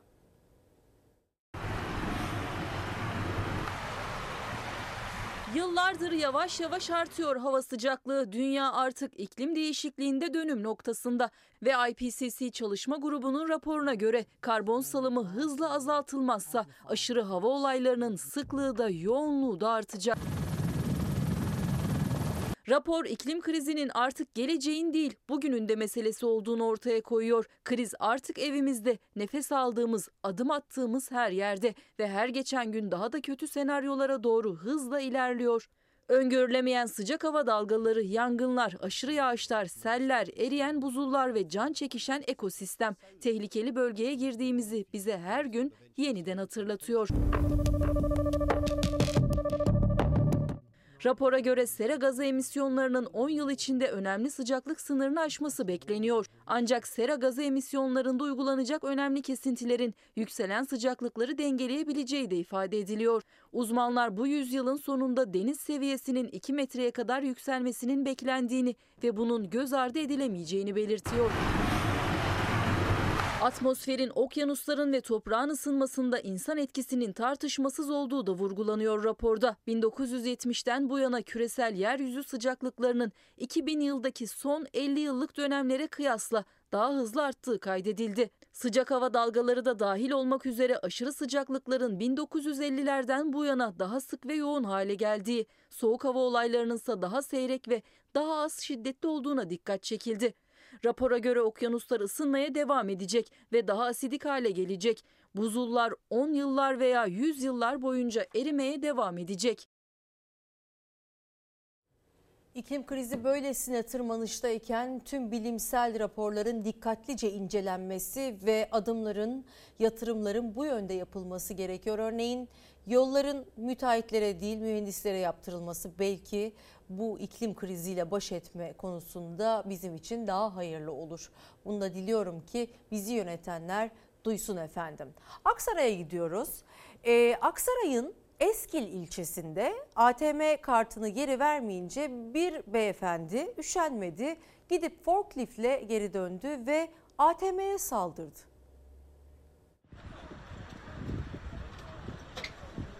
Kartını kaptırdığı ATM'ye böyle saldırdı. Aksaray'daki saldırı görenleri hayrete düşürdü.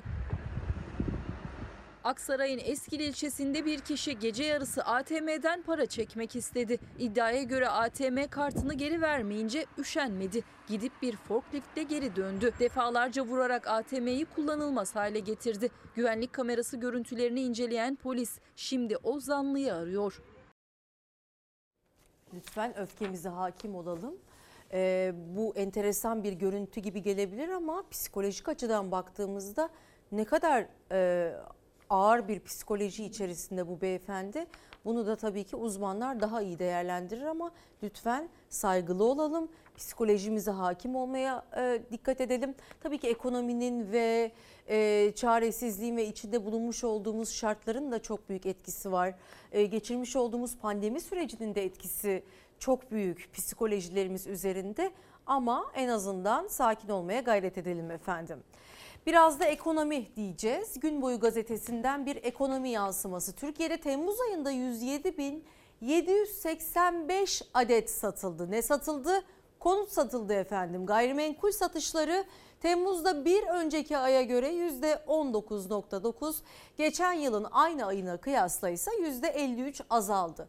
İstanbul 18.884 konut satışıyla birinci oldu. Ama burada dikkat çekilmesi, dikkat çeken bir konu var ki bu konutların özellikle yabancılara satılmış olması. Bunu da başka bir gazeteden e, takip edelim. Milli Gazete bu pencereden baktı. E, bu konutlar satıldı ama kime satıldı? e, ne kadara satıldı buna baktığımızda bizim Türkiye Cumhuriyeti vatandaşlarımız acaba konut alırken bu yükselen şişen balon karşısında yeterli parayı bulabiliyor mu? Gücü buna yetiyor mu? Bunu sorgulamak lazım.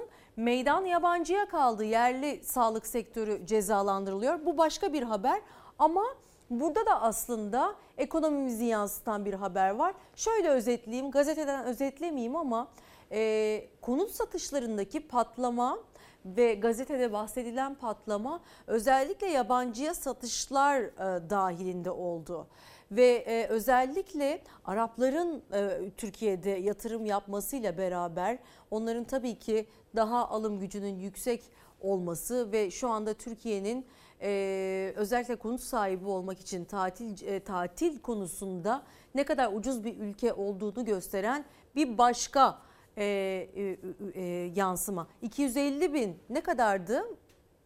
İki, 250 bin dolarlık konut alana vatandaşlık veriliyor bizim ülkemizde.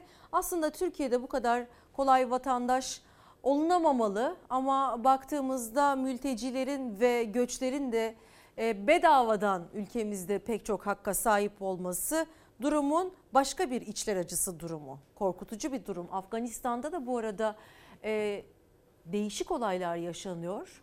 E, çok dikkat çekici dünyanın gündeminde olan olaylar yaşanıyor. Taliban ve e, Taliban'dan gelen görüntüler, Afganistan'dan, Kabil'den gelen görüntüler çok dikkat çekici. İlerleyen dakikalarda bu görüntüleri de sizlerle paylaşıyor olacağız efendim.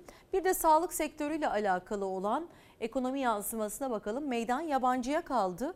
Yerli sağlık sektörü cezalandırılıyor. Kamu ve üniversite hastanelerinde medikal ve tıbbi cihaz satışı yapan firmalar uzun zamandır alacaklarının ödenmesini bekliyorlar. Ekim 2020'de Hazine ve Maliye Bakanlığı tarafından getirilen %25 feragat şartını kabul eden bazı firmaların ödemelerini iki taksit halinde ve feragatlı olarak alırken feragat yapmayı kabul etmeyen firmalar hiçbir ödeme alamadılar. Ekim 2020'den bugüne dek 10 aylık süreçte alınan yeni ürünlere ödeme yapılmazken sektörün devletten alacağı 15 milyar lirayı aştı. Yerliler ödeme beklerken meydan Amerikalılara bağlı e, firmalara kaldı. Eski borçlara felagat, yeni borçlara ödeme yok. Sağlık sektörü de pek çok sektörümüz gibi e, krizden ve e, ekonomik sıkıntıdan nasibini aldı ve önümüzdeki süreçte de daha sert darbelerle nasibini almaya devam edebilir efendim. Ve işsizlik TÜİK'in Haziran ayında işsizliğin rekor oranda düştüğünü açıklaması tabii ki dikkat çekici. Mayıs'ta %13.2 olan işsizliğin TÜİK'e göre Haziran'da %10.6'ya gerilediği ortaya çıktı. Uzmanlar da şaşkın. Çünkü bu oran salgın öncesinde dahi yoktu. Yani buna göre salgın iş gücünü bütün dünyada etkilerken bizim ülkemizde etkilememiş efendim. Salgın çok etkiledi mi piyasayı? Etkilemez olur mu? Salgın çok etkilememiş. İstihdam artmış, işsizlik bayağı bir düşmüş. Kim söylüyor onu? TÜİK. İnanılmaz e, bir iyiye gidiş var. Hatta öyle bir iyiye gidiş ki bu pandemi yaşamışız. Pandemiye rağmen Türkiye ekonomisi 1 milyon iş yaratmış. Rakamlar hepimizi şaşırttı. %13.2'den %10'lu seviyelere gelmesi böyle bir krizin ardından gelmesi enteresan. Türkiye 1 Haziran itibariyle açıldı. TÜİK'in Haziran işsizlik oranı da düşüşte rekor kırdı. Oysa zaten işten çıkarma yasakları da vardı ama bir ayda işsiz sayısı 823 bin kişi azaldı. 3 milyon 399 bin kişiye geriledi. Turizm odaklı hizmet sektörü ve tarımdaki istihdamla TÜİK'in işsizlik oranı %13'lerden %10'lara geriledi. Öyle bir düşüştü ki bu işsizlik oranı salgın öncesinden de iyi duruma geldi. Türkiye pandemiden e, kazanarak çıkmış iş, iş istihdam piyasalarında TÜİK'in rakamları onu söylüyor ben değil. Yani gerçekler böyle demiyor. Gerçekler e, ücretsiz izne ayrılmış, kısa çalışma ödeneği yaşamış, e, işten çıkarılmış, firması kapanmış milyonlar. Kısa çalışma ödeneğinden faydalandım. Ee, yaklaşık geçen Mart ayından beri devlet destekli pandemideydim. Ee, bir ay çalıştım. Bir ay sonra da iş yerim beni çıkardı.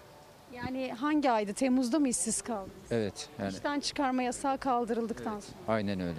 TÜİK Temmuz verisi ne olacak bir ay sonra belli olacak ama Temmuz işsizleri iş arıyor. İşten çıkarma yasağının kalkması ve devlet ödeneklerinin bitmesiyle geçen ay toplu işten çıkarmalar olmuştu. Hala da devam ediyor. Pandemiden dolayı işler e, iyi gitmeyince çıkardılar. Ocak ayından bu yana İşkur'a işsizlik başvurusu sayısı 564 bin olmuş. Yani demek ki 564 bin kişi işsiz kalmış bu süre içerisinde işten çıkartma yasağına rağmen. Pandemi öncesinde de bizim işsizliğimiz 12, 11-12 bandında gidiyordu. Şimdi bir anda ona düştü. Bu şu yüzden olabilir. Yani iş gücünden pandemi sürecinde çok ciddi bir vazgeçiş oldu.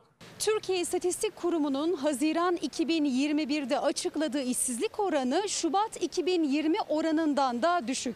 Yani buna göre Türkiye istihdamda salgından etkilenmedi. İşsizlik azaldı, istihdam arttı ya da uzmanlara göre bunun bir anlamı daha var. Azalan aslında işsizlik değil. Umut azaldığı için iş aramıyor, iş aramadığı için de işsizlik oranı düşmüş oluyor.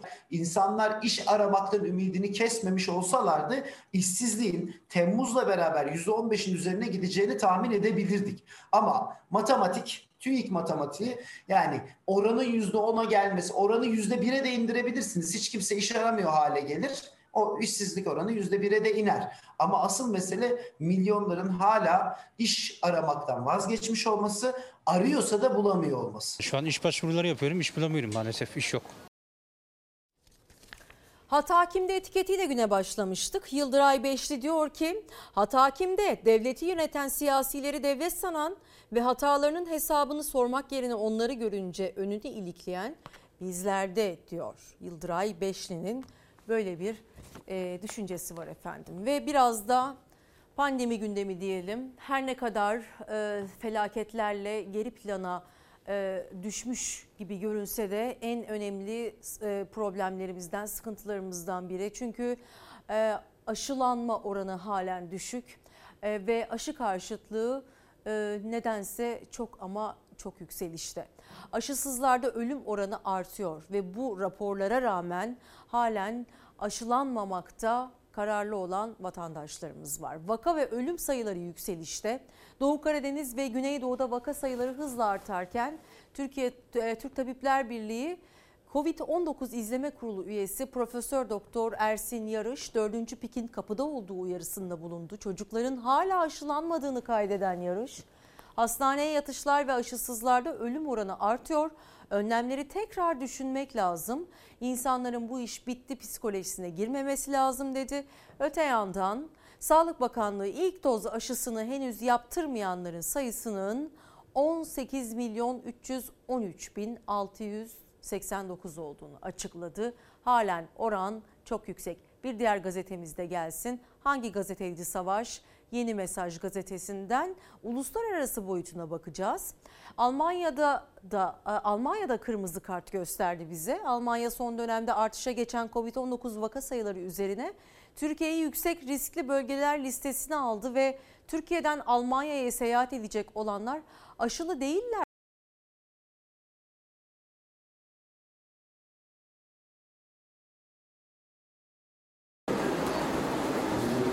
Artışa geçen vaka sayıları düşüş eğiliminde son 4 gündür. Ancak hayatını kaybedenlerin sayısı hala çok yüksek. Yoğun bakımda yatan hastalar ya aşısı eksik olanlar ya da hiç aşı olmayanlar. Sağlık Bakanı Fahrettin Koca artan ölümlerin önüne geçebilmek için bir kez daha aşı vurgusu yaptı. Kızıma.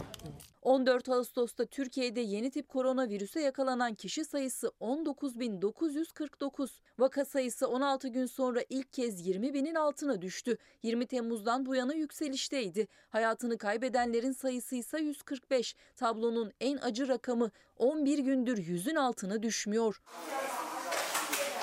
Uzmanlar da Sağlık Bakanı Fahrettin Koca da virüsü yenebilmenin tek yolu aşı diyor. Türkiye birinci doz aşı uygulamasında 44 milyona, iki doz uygulanan aşılı 33 milyona yaklaştı. Üçüncü doz aşısını tamamlayanların sayısı ise 6,5 milyona aştı.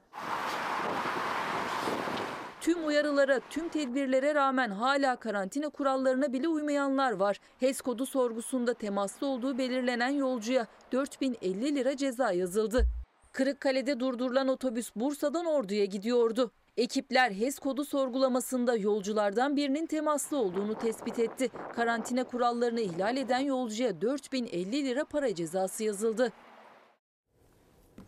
Efendim şimdi kısa bir ara veriyoruz. Hata kimde etiketiyle güne başladık. Bu esnada yorumlarınızı, mesajlarınızı, sesinizi duyurmak istediğiniz noktaları bizimle paylaşabilirsiniz. Merve İldirim TV Twitter ve Instagram'da. Tekrar günaydın efendim. Bugün günlerden pazar. Tarihlerimiz 15 Ağustos 2021'i gösteriyor. Güne hata kimde etiketiyle başladık. Hemen bir mesaj okumak istiyorum. Tahsin Bey diyor ki Günaydın mevzuata plan ve projelere uygun olmayan yapıların konuta uygun olmayan dere yataklarına özellikle yüksek yapıların yapılması ve ruhsatsız ve imara aykırı yapıları imar barışıyla sırf para uğruna meşrulaştıran zihniyet baş sorumludur diyor. Hata Hakim'de etiketine dair işte bu yorumda bulundu izleyicilerimizden biri.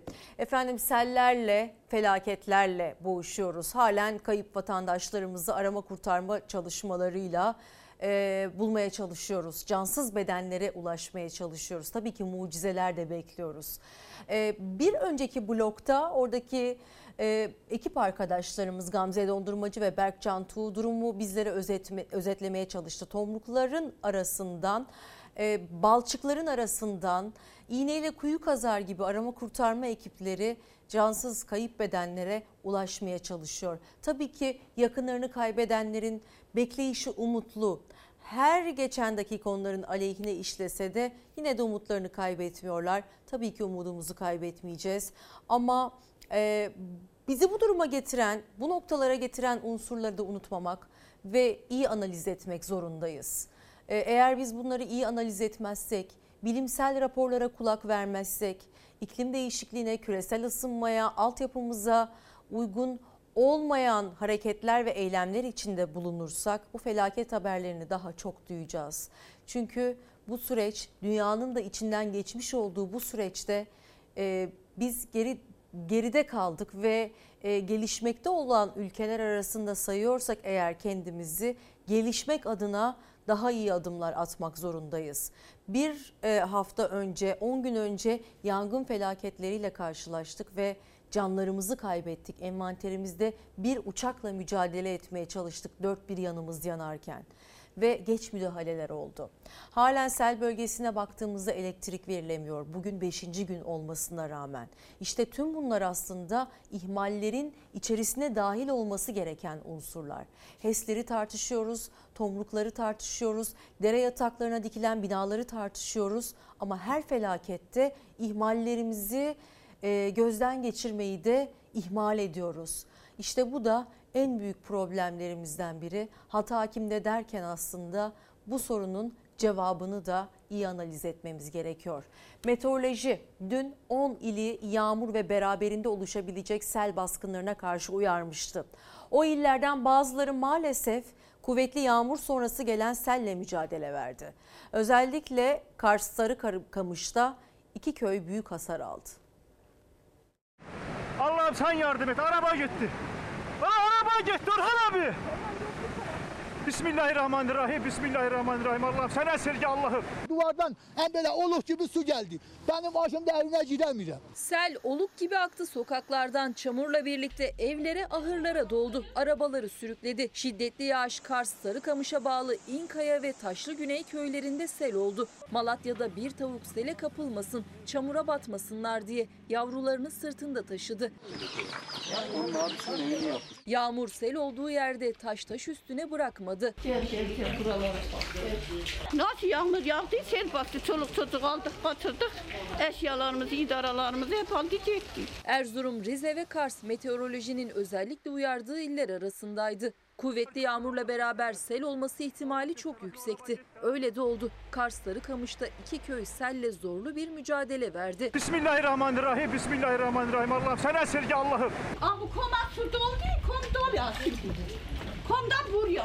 Danalar boğuldu. 40 ev kullanılamaz hale geldi. 6 araçta hasar oluştu ve çok sayıda hayvan can verdi. En çok zararı gören köyler İnkaya ve Taşlı Güney'de. Jandarma ve AFAD çalışma başlattı. Felakette tek teselli can kaybının yaşanmaması oldu. Bütün eşyalar mahvolmuş.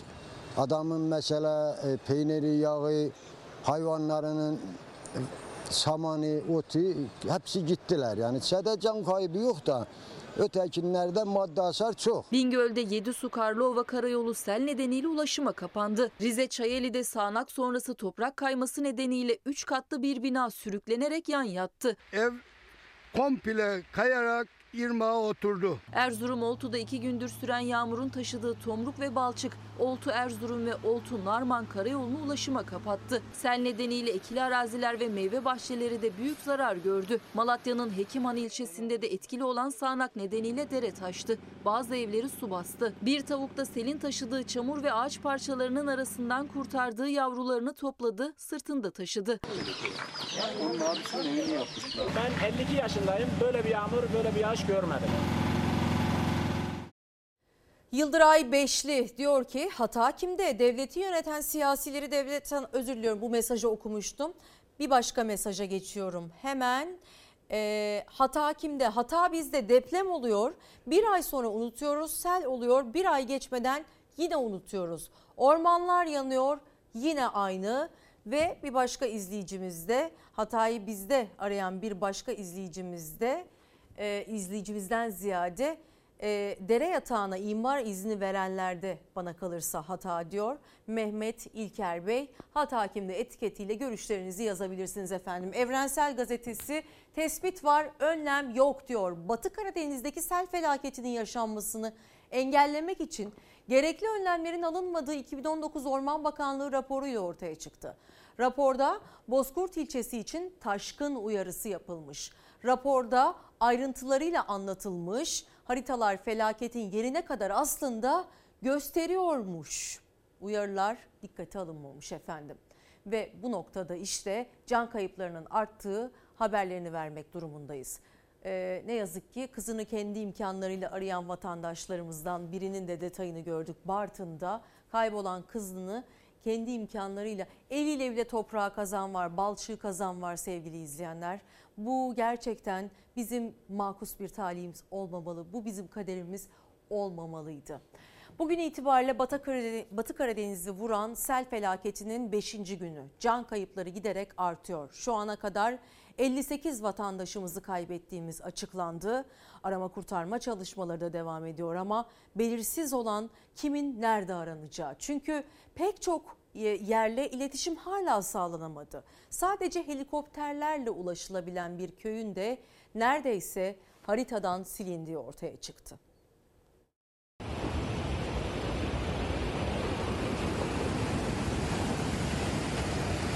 Özlem her şey gitti. Çarşı bitti. Her şeyi aldı götürdü. Taşan nehirler, çaylarla sel önüne ne kattıysa alıp götürdü. Canları kopardı hayattan. Karadeniz'in rengi değişti, acıya bulandı. Kastamonu, Sinop ve Bartın'da tablo giderek ağırlaşıyor. Kastamonu'da 48, Sinop'ta 9, Bartın'da bir kişi hayatını kaybetti. Toplam 3 ilde can kaybı 58'e yükseldi. Karayoluyla ulaşım hala zor. Arama kurtarma çalışmalarını işte bu balçık deryası güçleştiriyor. Balçağa battım. Çıkamıyorum şu anda da. Çıkmak oldukça zor. Bu balçık bayağı vakum gibi çekiyor bize. Sıkıştı bak şeyler sıkıştı. Hem kuvvetli yağışın hem de tomrukların yığılmasıyla 2 dakika içinde Kastamonu Bozkurt'un nasıl sular altında kaldığını gösteriyor bu anlar. Evinin kapısında korna sesleri üzerine çıkan bir kadın önce ne olduğunu anlamıyor ama araçların saniyeler içinde azgın sulardan kaçtığı belli oluyor. Tek katlı o evlerse dakikalar sonra tamamen su altında kalıyor. Bozkurt ilçe jandarma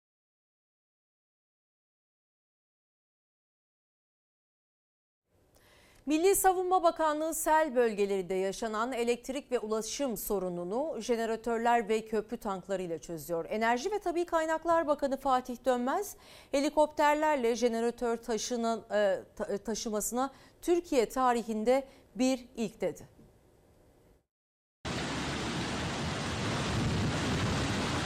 sıkıştı bak şeyler sıkıştı. Allah. Köprü yıkıldı. Yıkılan köprüler nedeniyle ulaşım sağlanamayan noktalar vardı günlerdir. Yıkılan direkler nedeniyle elektriksiz kalan köyler. Milli Savunma Bakanlığı sel bölgesine iki yatay kaydırmalı köprü tankıyla 3 sabit köprü aracı gönderdi ve bölgeye helikopterlerle jeneratörler taşındı.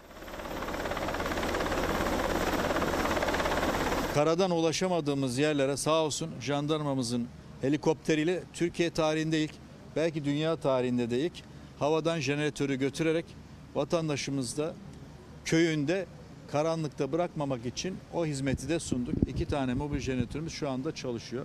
Küçük çocuklarımız var, hasta epilepsi çocuklarımız var, özürlü çocuklarımız var, yaşlı insanlarımız var. Özellikle de hasta olan evlerde en büyük ihtiyaç da elektrik. Selin vurduğu günden bu yana ne ilçe merkezinde ne de köylerde vardı enerji. Akşam olunca kent karanlığa gömülüyor.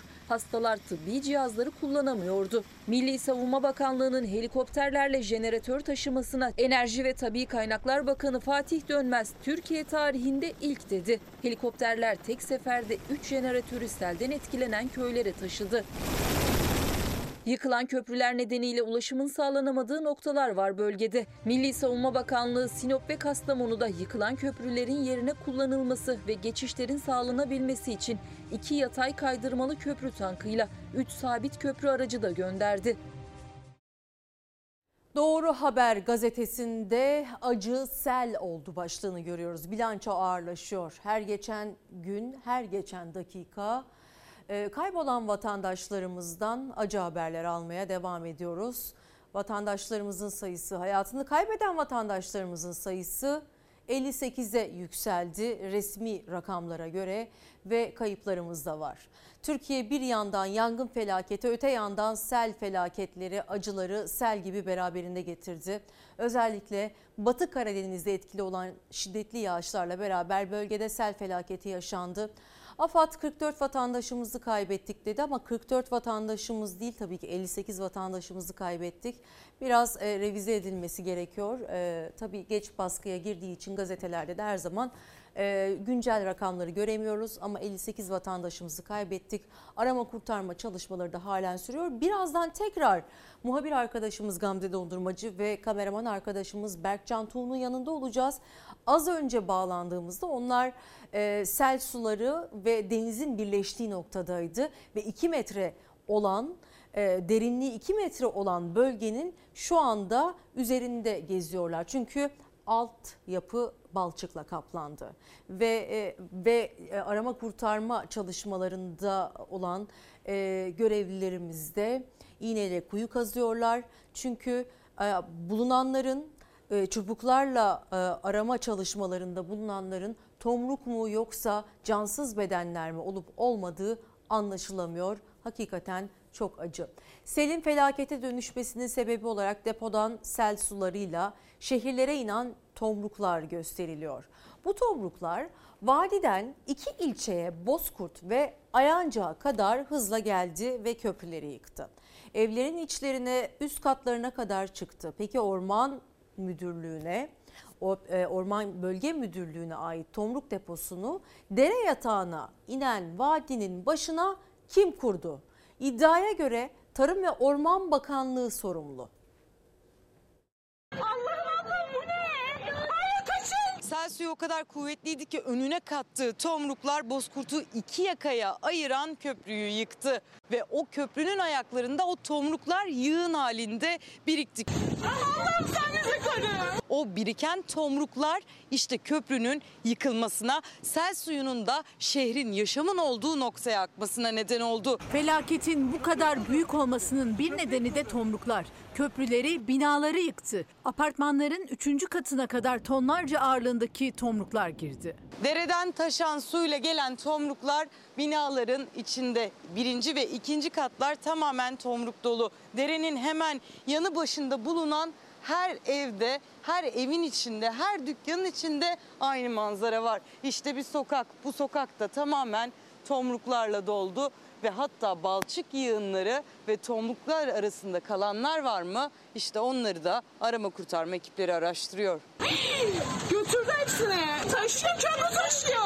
Şu anda bulunduğum nokta aslında yerden 4 metre yukarıda. Burada biriken selin sürüklediği molozlar, eşyalar ve araçların olduğu noktayı aslında şuradaki fotoğraftan gösterebilirim. Karşıdaki binanın 3. katına kadar yaşam alanının olduğu yerler tomruklarla doldu. İddiaya göre Tarım Bakanlığı'na bağlı Ayancık Orman Bölge Müdürlüğü'ne ait tomruk deposu yanlış yere kuruldu. İlçe esnafı itiraz etmişti. Tomruk deposu kurulmasın diye ama Orman Bakanlığı karar verdi.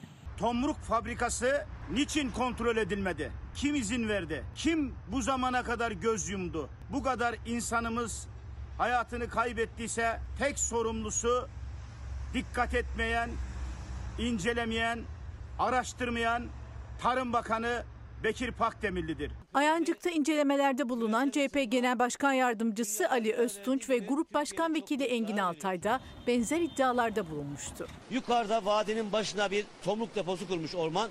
O gelen tomruklar aşağı inmiş ve köprüleri tıkamış. Ayancık'taki selin bu kadar ağır hasar vermesinin bir tane sebebi var. Dere yatağına yapılan tomruk deposu. Ve o zaman dönemin kaymakamı bunun çok yanlış olacağı konusunda itiraz ettiği için kaymakam Ayancık'tan sürüldü. Ayancık'ta bu selde 20-30 bin metreküp 50-60 kuturundaki tomruk füze hızıyla Ayancık'ı deldi geçti. Bunun bir sorumlusu olmayacak mı kardeşim? Babaçay Vadisi'nden aşağıya kurşun gibi geldi tonlarca tomruk. Yıka yıka geçip evlerin dükkanların içine doldu. İlçeleri enkaza çevirdi. Balçık, tomruk, araçlar ve buradaki enkazın kaldırılması hiç kolay olmayacak. Bozkurt'un tam merkezi burası. Kaymakamlıkla okulun arasında bulunan alana tomruklar birikti ve araçlar bu noktalara yığıldı. Bu araçlar şimdi bu noktalardan kaldırılıyor. Arama kurtarma ekipleri de araçların altında herhangi biri var mı diye arama çalışmalarını devam ettiriyor. Sokakları şehir merkezini doldurmakla kalmadı. Deniz kenarına da tonlarca tomruk yığıldı. En kötüsü de önüne kattıkları arasında canlar vardı. O tomruklar içinden cansız bedenler çıkarıldı. Arama kurtarma çalışmaları devam ediyor.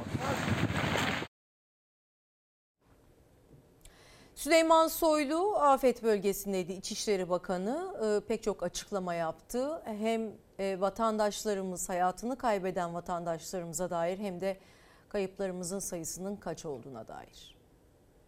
112'ye gelen kayıplar e, 143 civarındaydı. Tüm bu söylediğim vefatlar da dahil olmak üzere. Arasında mükerrer var. Daha sonra kayıplar arttı. Yani e, daha doğrusu ihbarlar sayısı arttı. 5, 10. Daha sonra biz onlardan ulaştıklarımız oldu. Yani yaşadıklarını gördüğümüz oldu. Örneğin bugün e, e, arkadaşlarımız da belki şahit olmuşlardır. E, biz mesela kayıp diye arıyoruz. E, bir cenaze var ama eşi yaşıyor. Kendisi vefat et, eşi vefat etmiş, kendisi yaşıyor. Ve bütün bunları düşe düşe size rakamı söyleyeceğim. Yani ihbar rakamını. 62 e, buradaki ihbar yaklaşık 15'te 14, 15 orada bir rakam şeyi var. Ee, Sinop'taki ihbar. Toplam 77. Ve e, bu 77'ye de e, tekrar bu ihbarlarla ilgili de bunların hepsi kayıptır diye bir şey veya arama kurtarma yapılacak diye bir şey söylüyor değiliz. Bunlar kayıp ihbarı ve bunun üzerinden gidiyoruz. Bunları abartmak kimin ne işine geliyor ben onu bilmiyorum. Ama biz kayıplar daha da fazla olsa biz diyeceğiz ki böyledir. Zaten ne kaybımız varsa bunu da açıklayacağız. Sözcü gazetesinden bir başka detay aslında gündemin en sıcak maddelerinden biri yardımlaşma IBAN numarasıyla alakalı. Ne varsa millette var halkın yardımına yine halk koştu afetzedeye bağış yağdı. Yangın ve sel felaketlerinin, sel afetlerinin ardından iktidar yine IBAN numarası vererek halktan yardım yapmasını istedi. Kampanyaya bağışlanan para 107 milyon liraya ulaştı. Ege ve Akdeniz'i yakıp kül eden orman yangınlarıyla Karadeniz'i yıkıp geçen sel felaketinin ardından vatandaşlar bağış hesaplarına yardım gönderdiler. AFAD Başkanlığı'nın açıklamasına göre Türk lirası hesaplarına 4.4 milyon lira döviz hesaplarına 5 milyon dolar yatırıldı. Dayanışma böyle olur. Cep telefonlarından SMS yoluyla yapılan bağış miktarı ise 91.860 liraya ulaştı. Ayrıca bunların dışında taahhüt edilen bağış miktarının 60 milyon lira olduğu belirtildi. Böylece hesaplara yatan ve taahhüt edilen toplam bağış miktarının Türk lirası karşılığı 107 milyon 297 bin lira oldu.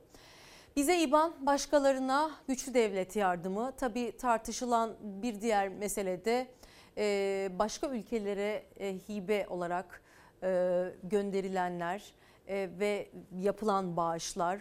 Çünkü kendi sınırlarımız dahilinde hükümetimizden İBAN'la yardımlaşma çağrısı yapılırken başka yerlere yardım göndermeleri de dikkat çekiciydi. Pandemi ve afetlerde millete banka hesapları verip destek isteyen iktidar başka ülkelere yardımda oldukça cömert. Türkiye son iki yılda sel felaketi yaşayan Sudan, Suriye ve Arnavutluğa para yardımı gönderdi. E, para ve yardım gönderdi. E, işte bu da Türkiye'nin başka ülkelere yapmış olduğu yardımlardan biri. Tabii ki yardımlaşmanın dini, dili, ırkı olmaz ama en başta kendi ülke vatandaşlarını düşünmeli hükümetler diye düşünüyorum efendim. En başta kendimizi kurtarmalıyız ki başkalarına da yetişebilelim. Çünkü zaten Türk halkı e, gönlü geniş bir halktır. Eğer elinde varsa komşusuna da vermeyi sever ama önce bizim ihtiyacımız e, var diyebilmektedir aslında. En güzel sosyal devlet örneği. Cumhurbaşkanı Erdoğan sel bölgesine gitti. Yaralar sarılacak dedi ama öncesinde bir yardım kampanyası başlatmıştı. Muhalefet iktidar neden her afette vergisini veren vatandaştan para bekliyor dedi. Somali'ye 30 milyon dolarlık hibeyi hatırlattı ve eleştirilerini yineledi. 883 milyar sadece bir yılda para toplayan hükümet vatandaşına yardım etmekten aciz durumda sadaka topluyor, el açıyor. Yaşadığımız hayatı acısıyla ve tatlısıyla ne kadar paylaşırsak önümüzdeki engelleri o kadar kolay aşar, potansiyelleri o kadar hızlı hayata geçirebiliriz. Suriyelilerin hamisiniz, Afganların hamisisiniz, Somalilerin hamisisiniz. Vatandaşa gelince al sana İBAN. İBAN Cumhuriyeti burası ya. Türkiye'yi cihan devleti yapacaktı, İBAN devleti yaptı. 47 milyon 600 bin lira e, yardım yapıldı vatandaşlarımızdan. 60 milyon da şu anda taahhüt var. Yani zannediyorum pazartesi itibariyle onlar da yatıracaklar. Buradaki muradımız şu. Biz devlet olarak yaraları sarıyoruz. Ama vatandaşlarımız da bu işe gönüllü bir şekilde katkı sunmak istiyorlar. Cumhurbaşkanı sel bölgesinde afetzedelere seslendi, zarar giderilecek dedi ama Erdoğan Karadeniz'e ulaşmadan yardım kampanyası başlatılmıştı. İktidarın sel ve yangın bölgeleri için vatandaştan para toplamasına ise muhalefetin tepkisi sürüyor. Bin odalı sarayda oturanlar, yazlık sarayı, uçan sarayı olanlar İBAN gönderip vatandaştan para istemeye hakkı yok. Sanki sarayda büyümüş. Her taraf saray. Millet sokaklarda boğulmuş.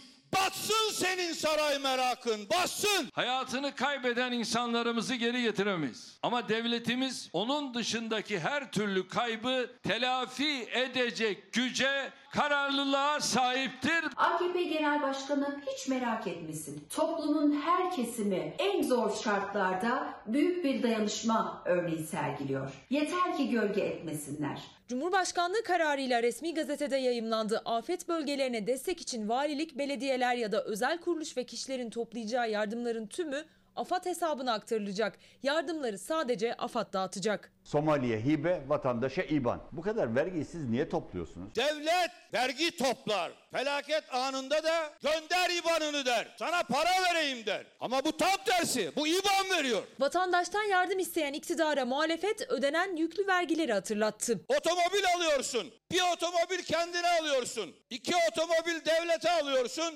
Beşikten mezara vergi ödüyoruz. Çocuk bezinden kefene kadar. Bu vergiler Somali'ye mi gidiyor?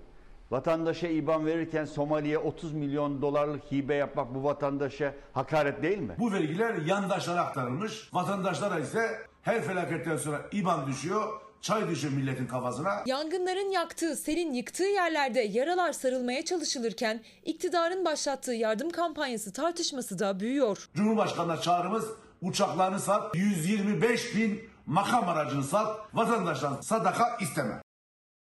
Meteorolojiden yeni bir uyarı daha var. Özellikle sel bölgelerini yakından ilgilendiriyor. Doğu Karadeniz ve Doğu Anadolu'nun bir bölümü bugün ve yarın kuvvetli yağışlarla sarsılabilir. E, çünkü kuvvetli yağış alacak. Bu da yeni sel baskınlarına karşı dikkatli olmamız gerektiği anlamına geliyor efendim.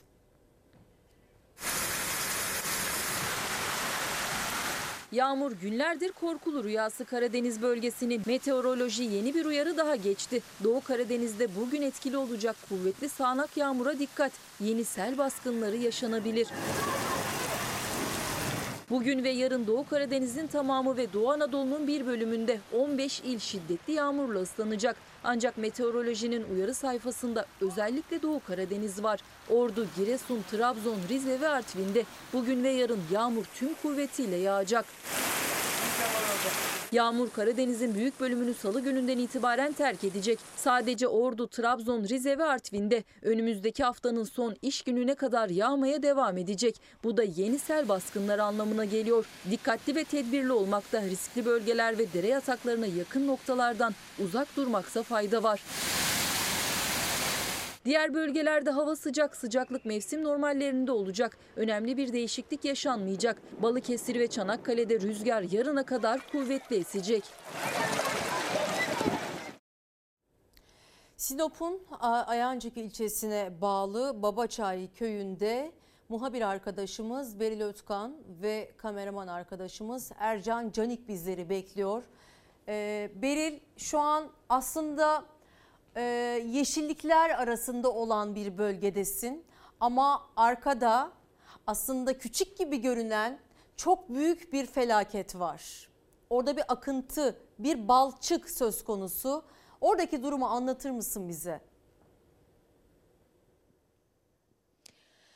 Merve Ayancı'ya bağlı haritadan silinen ve yalnızca ekiplerin havadan ulaşabildiği Babaçay köyünün tam karşısındayız. Biz de buraya gerçekten gelebildiğimiz noktaya kadar geldik ama buradan sonra artık araçlarla devam etmek imkansız. Ancak yürünebiliyor ve buradan yürüme mesafesinde gördüğümüz yer işte Babaçay köyü yani köyüydü daha doğrusu.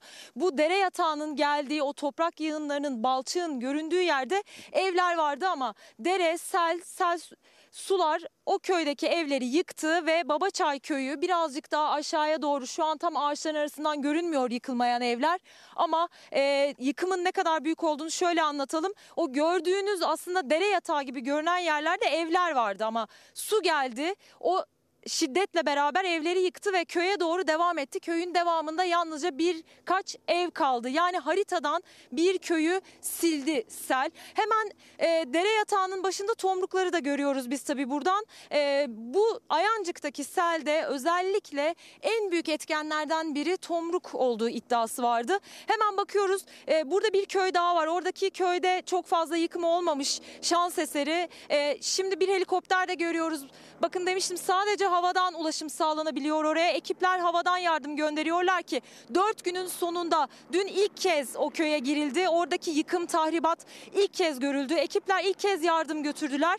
Yine e, o köye ulaşmak isteyenler, o köyden Ayancık'a gitmek isteyenler, sevdiklerinden haber almak isteyenler helikopterle ulaşımı sağlıyorlar. İşte dediğimiz gibi arkada böyle bir toprak yanı görünüyor olabilir ama aslında oralarda evler vardı ve sel bütün o evleri yıktı. Maalesef durum bir köyü yok etti, haritadan sildi. E, kaç ocak söndü orada. Çok teşekkür ediyoruz Beril Ötkan ve Ercan Canik e, oradaki durumu aktardığınız için. İşte sevgili izleyiciler, e, balçıkla kaplanmış ve e, vatandaşlarımız kayıp. Vatandaşlarımız belki de o balçıkların arasında. E, hakikaten arama kurtarma ekiplerinin de işi çok zor. Canla başla mücadele veriyorlar. Geride kalanların umutlu bekleyişi sürüyor. Mucizelere ihtiyaç duyuyoruz. Umutla bekliyoruz. Ama vaziyet e, hakikaten çok acı.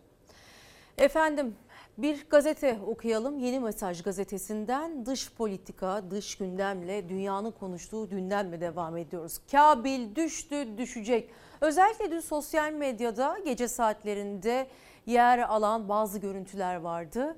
O görüntüler eskiden mi çekildi? Cep telefonuyla çekilmişti çünkü. Ee, yeni görüntüler mi yoksa eski görüntüler mi bunu teyit etmeye çalışıyoruz. Sosyal medyada yayınlandı.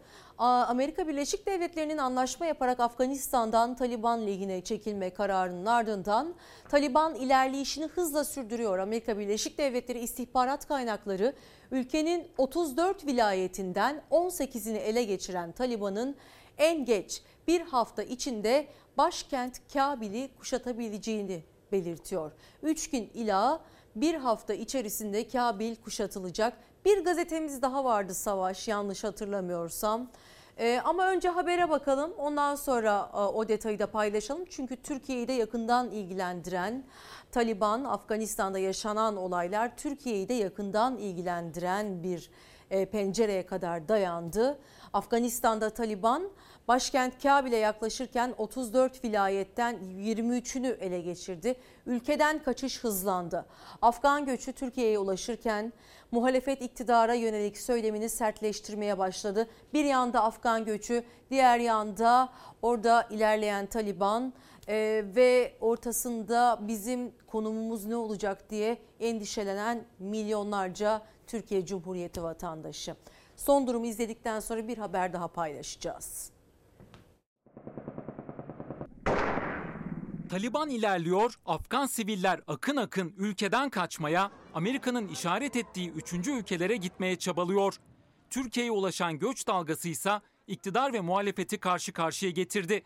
Muhalefet eleştiri dozunu artırırken Milli Savunma Bakanı Akar İran sınırına gitti, ondan tedbirleri denetledi. Türkiye çok uzun bir süredir kontrolsüz bir göç tehlikesiyle karşı karşıya. Buna aslında silahsız bir işgal bile diyebiliriz. Sınırlarımız elek gibi olmuş. Yol geçen anına dönmüş Türkiye. Yol geçen anı. Sokaktaki her 10 kişiden birisi yabancı. Bu Türkiye'nin bir güvenlik sorunudur. Afganistan'da çatışmalar şiddetleniyor. Birleşmiş Milletler'e göre son bir ayda binden fazla sivil öldü. Taliban gözünü başkent Kabil'e çevirdi. Taliban güçleri başkente yaklaşırken Cumhurbaşkanı Eşref Gani kamera karşısına geçti. Bize dayatılan bir savaş var. Orduya güveniyorum. Vatanı savunmaya devam edeceğim. Yaşasın Afganistan.